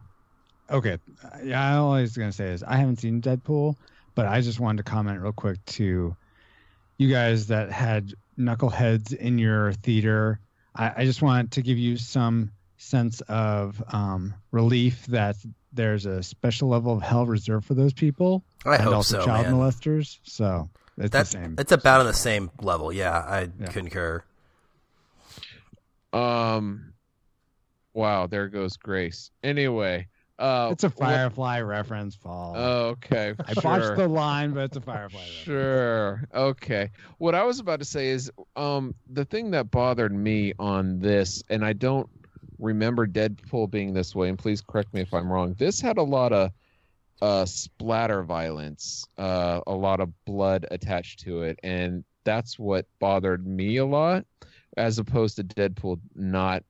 It's more of the um uh quick action quick cut. Yeah there's bullets but it's kind of like what do i want to say? It's kind of like like for me john wick a lot of people liked it but it, there was too much blood splatter for me as opposed to like the accountant that had a lot of gun shooting in it but there wasn't a lot of blood splatter hmm does that make sense Yeah, yeah. so to me, the violence in John Wick was too much, but not in the accountant, and I think that might be the same. Also, what this movie did, like when he chopped that that one head farmer guy's head off, I thought that was great and totally appropriate. I thought that should have happened way more often. Instead of me just like Wolverine just stabbing people in the head a lot, I think he would swipe and move on to the next guy. There'd be a lot more heads rolling, but I don't think it quote unquote looked cool. They, I think it, it made people who love the violence like, hey, let's take still shots and of these of these claws actually in people rather than quick slice of uh, the heads rolling off and moving on. hmm Yeah, that makes sense. That makes sense. It, it's a it's a lot more clean, is what you're saying, than like the violence in a Hacksaw Ridge in a war film where you're you're dealing with legs being blown off via shrapnel, and Right. it's it's not it's not a, a clean cut. It's it's very ra- rugged and jagged, and and your body's being ripped through. Whereas Wolverine would pretty quickly slice and dice you. Yeah. Great. Well, I think that's probably covered most of what we should talk about for this one. It sounds like uh, we all. I think it sounds like the consensus would be if we were on your show. Actually, you know what? Let's just do this. I'm gonna put us all on the spot. We're gonna we're gonna do retro rewinds Oh, Uh, no, taking over. grading scale right now on Retro Rewind podcast. Everybody, they rate films and they call that, and, and this is going to be difficult because uh, you you're not looking at this. What 15 years is that your your Yeah, timeframe? 15 years or So they look at films 15 years older, and then they rate them as uh, classic, meaning that the film holds up well and you would still recommend it today, or nostalgic, uh, which is hey, this is something that I remember for myself that I enjoyed, but it's not something that I would think many people would want to watch for the first time now, or that I even revisit very often, or um, what was the other one? Classic nostalgic, Mm-hmm. Tra- tragic. or, or tragic, which is unfortunately it doesn't hold up very well. So I'm going to ask. Here's what I'm going to ask you. I want us all to give our prediction for this film. If if you were predicting 15 years from now, Patrick, what do you think 15 years from now you're going to think about Logan? You think it's going to be tragic, classic, or nostalgic? Well, it automatically bumps from tragic to nostalgic because Hugh Jackman's in it. So from that foundation, I would probably call this classic. I think it's a very significant movie in the X-Men franchise and a great way for Logan as a character to finalize his uh his character in this. So I would go I think it I think it would be a classic. Okay, Francisco. Uh, for me, actually, it, um, interesting that we're on the Feel and Film podcast because I think I would rate it a classic just because I felt a lot in this movie. So, for instance, you brought up John Wick, Paul. I, I really enjoy John Wick. I, I'm not opposed to splatter, blood, that type of violence. It doesn't bother me. Um, but I didn't feel anything for John Wick. I just thought it was a cool movie. Logan, I felt I really felt like invested in these characters and where they were going and their relationships. So for that, I, and I would definitely rewatch this movie again. Um, so a classic for me. Paul. Um, I think you can guess how I would predict this. Oh, good probably- classic. I'm good. I'm glad you predicted classic, Paul. Okay, Aaron, you can go ahead now. So Let's Paul- put it this Paul, way: I go. own, I own every single X Men movie. I will not own this one. Ooh, really? Uh, Because he's Oh waiting for the. Criterion Collection to come out, and he'll get that. No, movie. I will not watch this movie again. I want Professor X, while he's still alive, to wipe my brain of ever since seeing this movie. I think that's more of a Men in Black job, but okay. Well, I think Sure, we can go there. Man, uh, for me, it's really hard to fit it into one of these three categories. I, You're I- the one that brought it up. I know, I, I know. Ah, whoops. So you got two classics and a nostalgic. I'm gonna go I believe. nostalgic for myself. No, don't draw it. I- Ah. Listen, I'm going to go nostalgic for myself. However, I think that history is going to consider this a classic. I think it's going to continue its run. I think that it's a film that we actually could potentially see Hugh Jackman get an Oscar nod for. If it's going to happen, I think it could happen with this one. I, I don't think I don't necessarily believe that it will, but I think if the Academy is willing to ever do it, I think this could potentially be that movie, the first one. Um, so I think it has a chance at that. Um, I think that it's it's so different than what we've gotten in the comic book genre that has become such stagnated, generic, repetitive fare. Whoa, whoa, whoa, whoa, whoa, whoa! Unless They're- you're talking about Batman v Superman, then They're good. Squad, No, no, I'm okay. not. uh, No, no, I'm not knocking them. I'm not saying they're bad. I enjoy all of them, but they're they're most comic book films that we've gotten over the last decade are solidly in the three to four star range for me. There are very few breakout hits. Um, they're all very good or enjoyable films, but they're not transcendent like The Dark Knight. This is the next one that I feel people will connect with enough to consider it that. I don't. Um, so I think history is going to call it classic. I think I'm going to remember it as nostalgic because I'm going to think this was a, a unique experience for me. But like Patrick, like you agreed, and I said earlier, I don't, I don't feel the need. I'm ever going to need to watch this again. I just don't have the desire to go back to it. I don't, I don't feel so. Uh, I'm going to go nostalgic. So we got one nostalgic, two classics, and a tragic. Oh, Uh, I like it. who is the? Oh yeah, Paul is the tragic. That's right. Yes, he is. I, I was wishfully thinking he chose nostalgic also, but apparently not. So, um, guys, what we like to do here with our last section is we talk about what our connecting point was, and that is the moment in the film that we most felt emotionally moved or connected to the story, something that that really got to us and you know gave us some kind of emotion. It could be anger, it could be sadness, it could be joy, it could be really any emotion, but when it was the strongest feeling you got from the movie. Um, so let's let you guys kick us off. Like go first, like gentlemen. Francisco, you want to uh, tell us and share what your connecting point was?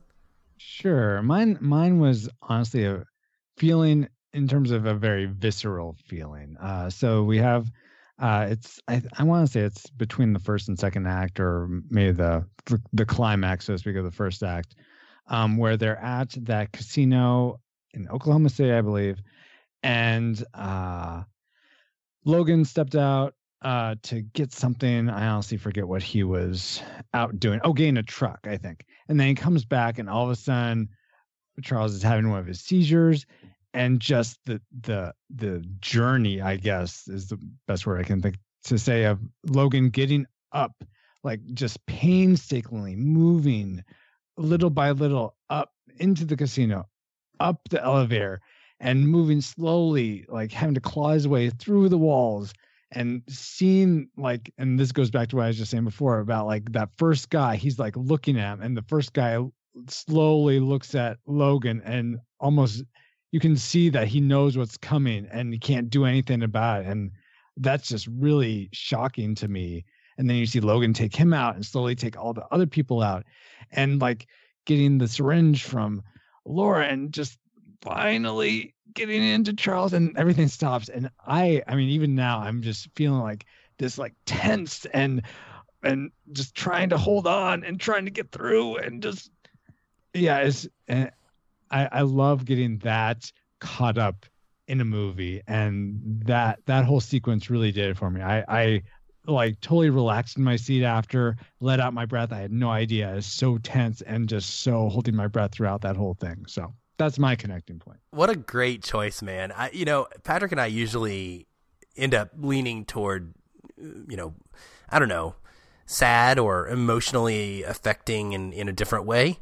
I guess with our connecting points, we just tend to. So it's it's really cool to have you pick something that is a a heightened moment of like tense tense nature like that. I think it's I think you're right. I mean, for me, I was I was tense. I, I, I couldn't. That scene was incredible, and mm-hmm. um, it reminded me a lot of the Inception scene, and I guess because they're in a hotel yes. hallway. Yes, yes, um, yes. But just the slow motion trying to to go, and the walls are kind of not mm-hmm. totally straight up and down, and um, but like and and like you said, it even makes it harder to get through when you think about those people's families who they're they're frozen. Like mm-hmm. there's mm-hmm. no moment of of pause here. You know it's coming he's going to take these claws and he's going to push them into your brain and you're going to die and you cannot move and you cannot do anything about it and yeah. you have to think about it you have time to think about it so mm-hmm. mm-hmm. um, and yeah to, and to the into the credit of the special effects people i really felt like the guy who was if it's the director or if it's the special effects person or the cinematographer i felt like they were they were telling the director you know what i really want to highlight every way that logan can kill somebody in the most just just slow way possible. And so you see like this variety of kills mm. through the head, through the neck, you know, let's go through the eyes. You know, it's it's just like if if I wasn't uncomfortable before then, that scene right there just made me go, I don't even want to be enemies with this guy right, at all. Yeah. That's a great wow. great choice. Great choice. What yeah, about you, Paul? Where where'd you land? On that scene? Mm-hmm. Or no, on uh, on what was your connecting point for yourself? Okay. Uh, my emotional connecting point was the scene where Logan buries uh, Professor X. I thought Hugh Jackman as an actor did an outstanding job trying to uh, say a few words on his uh, mentor's behalf, and just that that raw emotion I thought was truly the really the only raw emotion that I could truly connect with in the movie. All this other rage and stuff I felt was I don't know, but that seemed really real and in fact it got me choked up. I couldn't even understand what Logan was saying or even trying to mm-hmm. say at mm-hmm. that point, but it was just so strong emotionally that and I was thinking, man, here's a guy like going all the way back in our year to year 2000 and he's probably remembering his journey with uh, Charles Xavier oh, totally, and yeah. and the mentorship there and how that totally changed his life around. I thought it was uh, an amazing part of the film. Yeah, I, I wanted that to be my connecting point, and it came very close. And uh, I especially liked right after he gets choked because I, I got teared up too. Yeah. But I love the fact that you had that moment where Laura grabs his hand and then he just jerks it away because that's that's Logan. You know, he's like mm-hmm. don't no, I'm not going to I'm not going to connect myself to anybody else. You know, look what happened. Mm-hmm. And and I thought that, that mm. that whole scene was was just a just the most raw organic uh, performance that I think you could get from Logan, the most humanized form of uh, of a performance you get from Logan. So that was great. I love that choice. Yep, wholeheartedly agree. I it was it was definitely emotionally impacting for me as well, and I think, like you said earlier, Patrick, how that would would have been your choice if it wasn't for I don't know if you did say that, but it, it might have been your choice if it wasn't for those guys, right in the in the theater yeah, that were just, messing things up. Yeah, because right afterwards he goes, you know, he starts banging out the the truck, and they're like, I'm like no, Yeah, I, I he had my, just lost his dad. I Shut had the same same reaction from some people in my theater, and it just it killed it for me because I was angry. I was angry that you they didn't understand that the moment was not meant to be funny. It was meant to be extra hurting to to see a person who's just lost their parent and and accurately portray the mix of rage and sadness that, that he is feeling in that moment and what he really would like what we all do in that time. Like we smash glasses. We throw pillows. We we do these things in our life. And if we were Hugh Jackman as Wolverine this maybe we you know break things on our truck. So um yeah I I I really like that pick as well well Patrick yes, sir. what was yours Well, if that wasn't the one, uh, and this one didn't top it necessarily, this is the one that I felt like I think helped me connect with the movie the most, and it was actually the um, the exposition that Gabriela does through the phone when when Logan's watching her her cell phone coverage. I guess you know technicalities aside, I felt like you know that's a part of me was going. I how wait how is she cutting through? Is she narrating while she's did she edit this whatever but to me I, I think there's there's something of creative importance when you're able to build in exposition in a creative way in a way that makes sense um, inception i think that was my connecting point for inception was the the moment of exposition when uh, when the world of of inception is getting explained and in the same way i felt like what she was talking about is where I connected. She talked about how the kids were being used. And at this point, this is the first instance where I thought about the grounded story as a whole and how up to this point it had been very grounded and it stayed very grounded. And so because of that, I started thinking about child trafficking and child abuse. And that line that Pierce says, an R&M project gone wrong and how just angry that made me and how these kids who were pulled out and were made to be experiments um, how that made me think about how in actuality how kids are treated as things. They're not people. They're they're just um, they're collateral damage.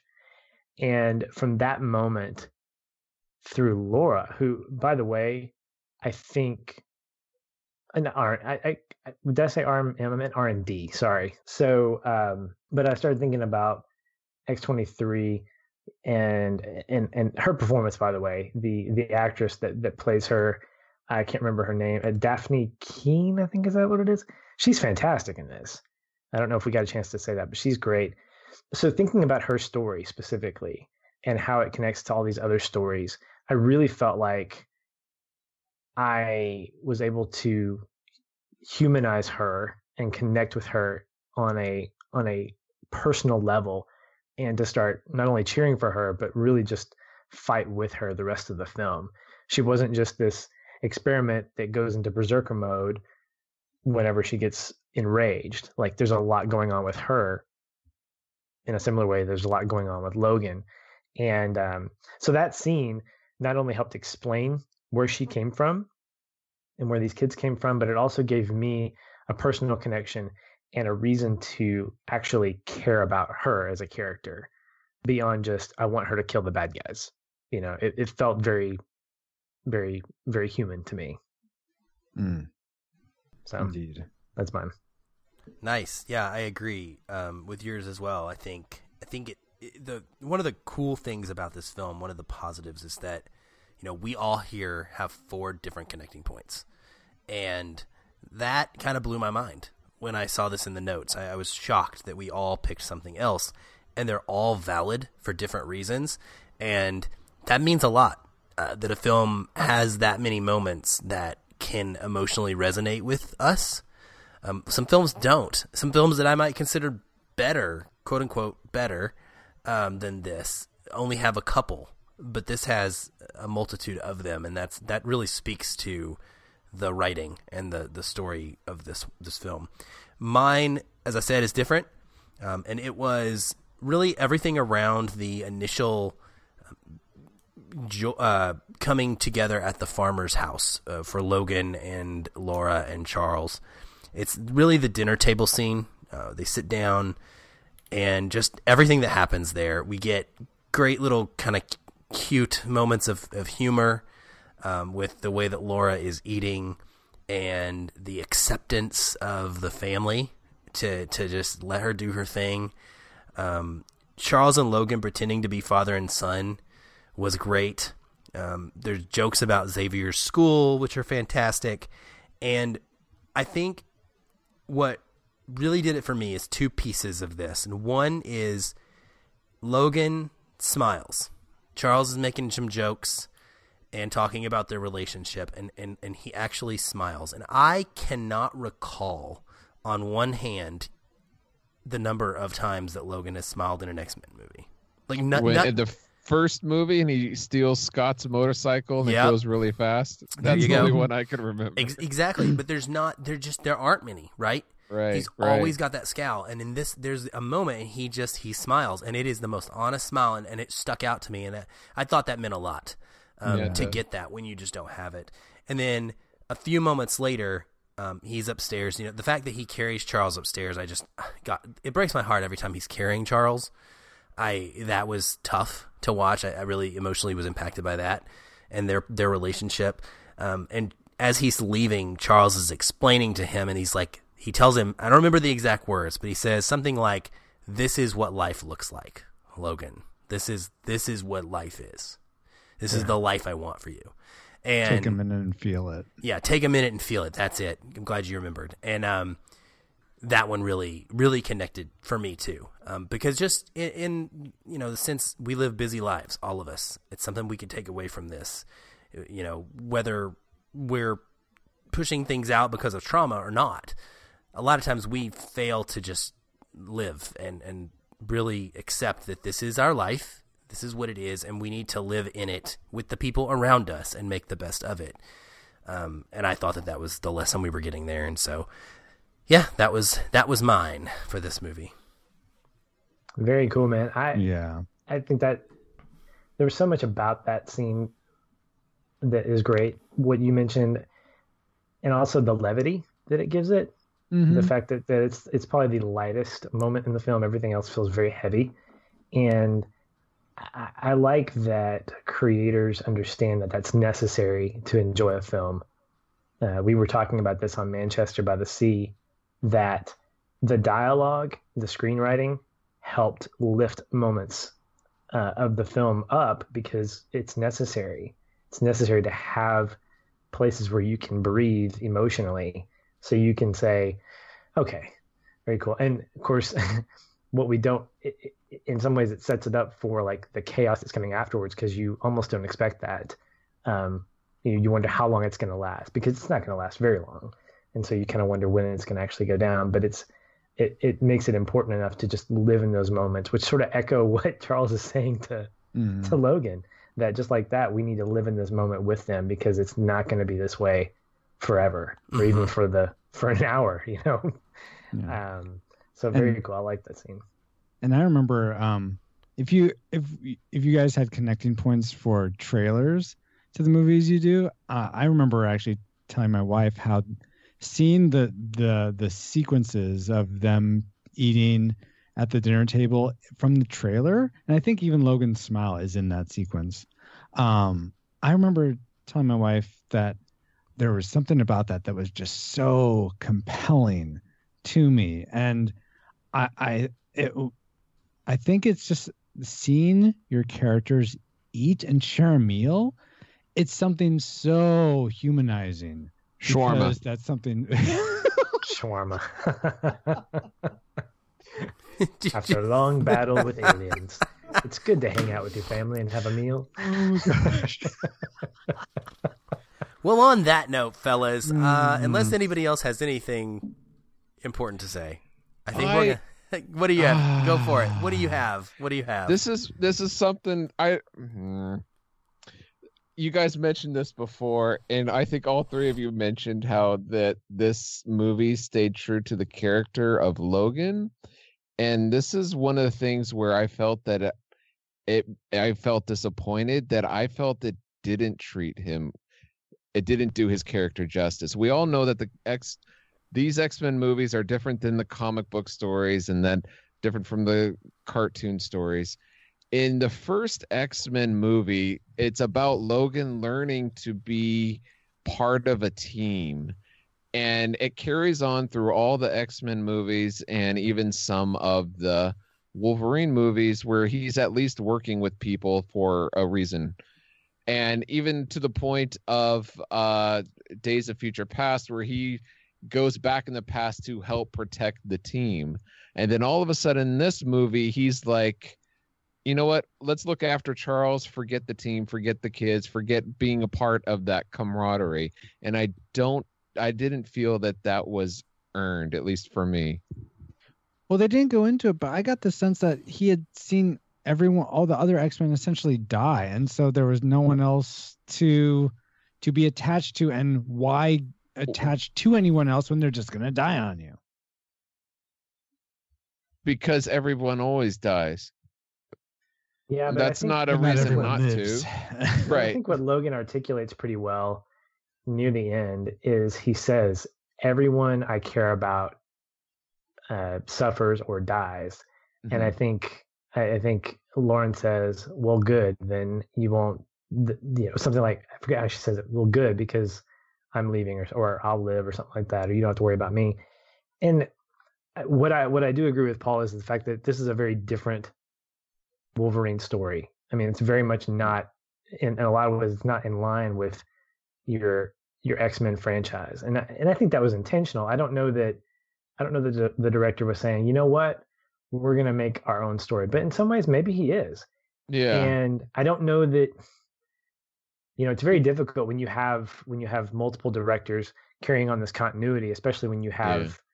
some some righting of the ship that happened. And I thought Days of Future Past helped do that. But you know, at the same time, I think when you when you understand the history of the character, at least from a cinematic point of view, yeah, that's for sure. I mean, he was learning the value of being part of a team but he's gotten older. This is 25 years later. These these mutants haven't died; they've been killed, and I don't and we don't know what what's happened in these last 20 years since. Of course, I haven't seen Apocalypse, so I don't know what happened in that movie. Different timeline. That, different timeline. Yeah, different, okay, that was in the okay. 80s.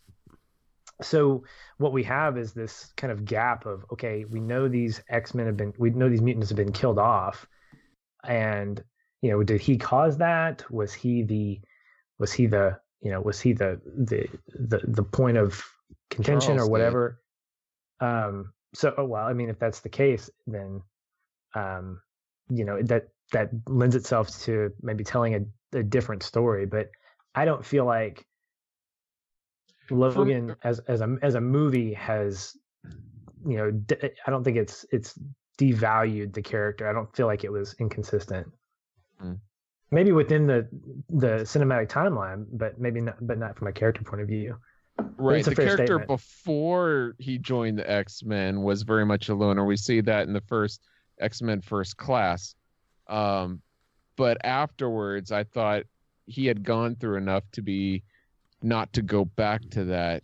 And so I felt it was too much of an abrupt change for that character. But yeah, I digress. We'll move on. well, by moving on, guys, we are just going to wrap things up, I think. So, why don't you take some time and tell people where they can find you, find your show, and uh, listen to all your awesome episodes? Um, we we really have formed a great relationship with Paul and Francisco. Um, I call it we're friends now. Um, it's been awesome, and this is one of the cool things about the podcasting community is meeting other people that have the same passion and being able to collaborate and do stuff. I, I hope everybody will check out the X Men uh, episode that we did for your show because it was so much fun.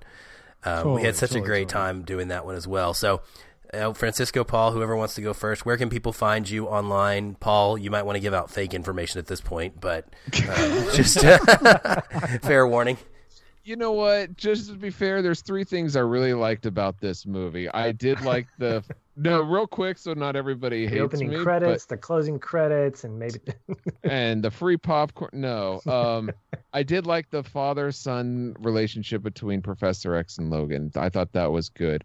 I actually enjoyed the actress of uh, Laura. I didn't think that I would, but I thought she did a great job.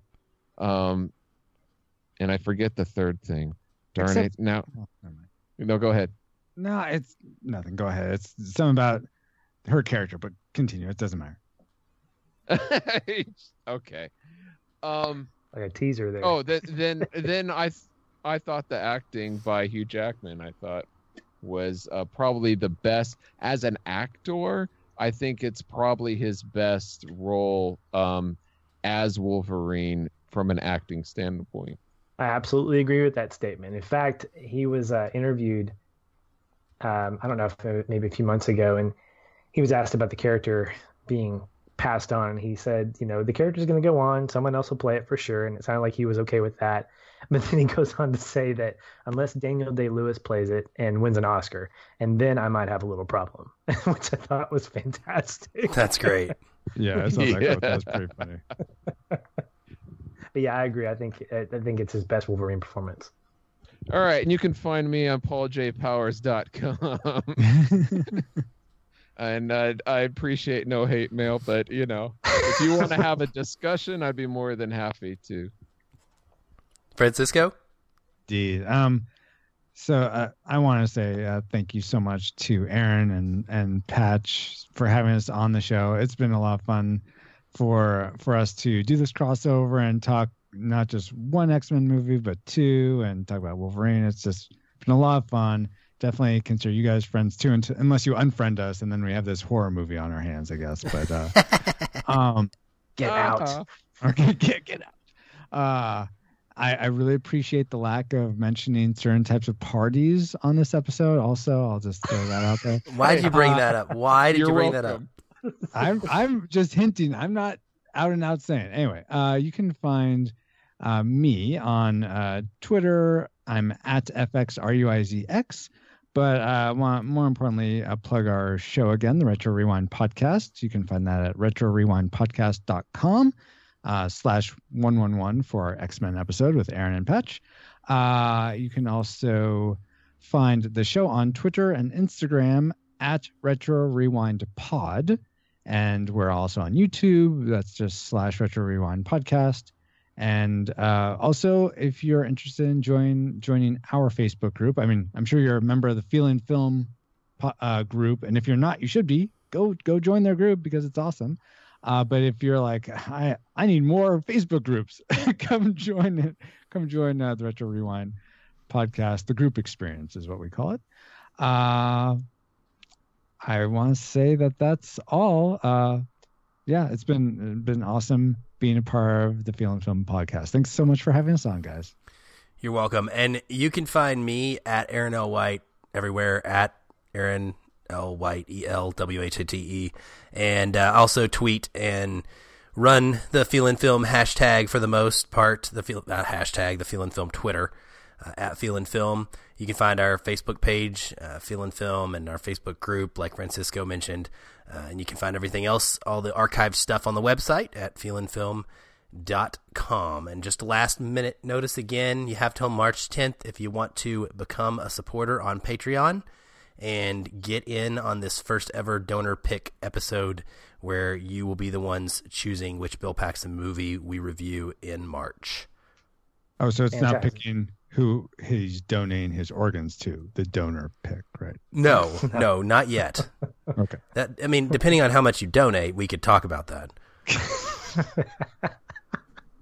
Gosh, it's weird. I'll What a sell, weird- I, I will I'm a I will sell my soul for. I will sell myself for uh, yeah. Patrick, where can people find you? You can find me at Shoeless Patch, S H O E L E S S P A T C H, on Facebook, Twitter, Instagram. You can also find out more about me at uh, thisispatch.com. Also, wanted to remind you guys that next week, our next episode is the second of our two listener picks. And I'm excited to announce that Scott Pilgrim versus the World will be the movie that we are going to be covered, covering. Excuse me. Oh, love it. And- What do I do? What do I do? Fight! there may or may not be comparisons to Sing Street if I have anything to say about it. There's so we're, no comparison. so we're really excited to be talking about that next week. And um, yeah, so tune in. And in the meantime, check out our backlog at feelinfilm.com. Hope you enjoyed this episode and our special guest, the guys at the uh, Retro Rewind podcast. All right. Well, listeners, thank you for tuning in as always. Uh, we appreciate that, and it means the world to us. Uh, we hope you had a good time. Looking forward to next week as well and that Scott Pilgrim episode, and hope to have you back. As always, like we say, stay positive and keep feeling film.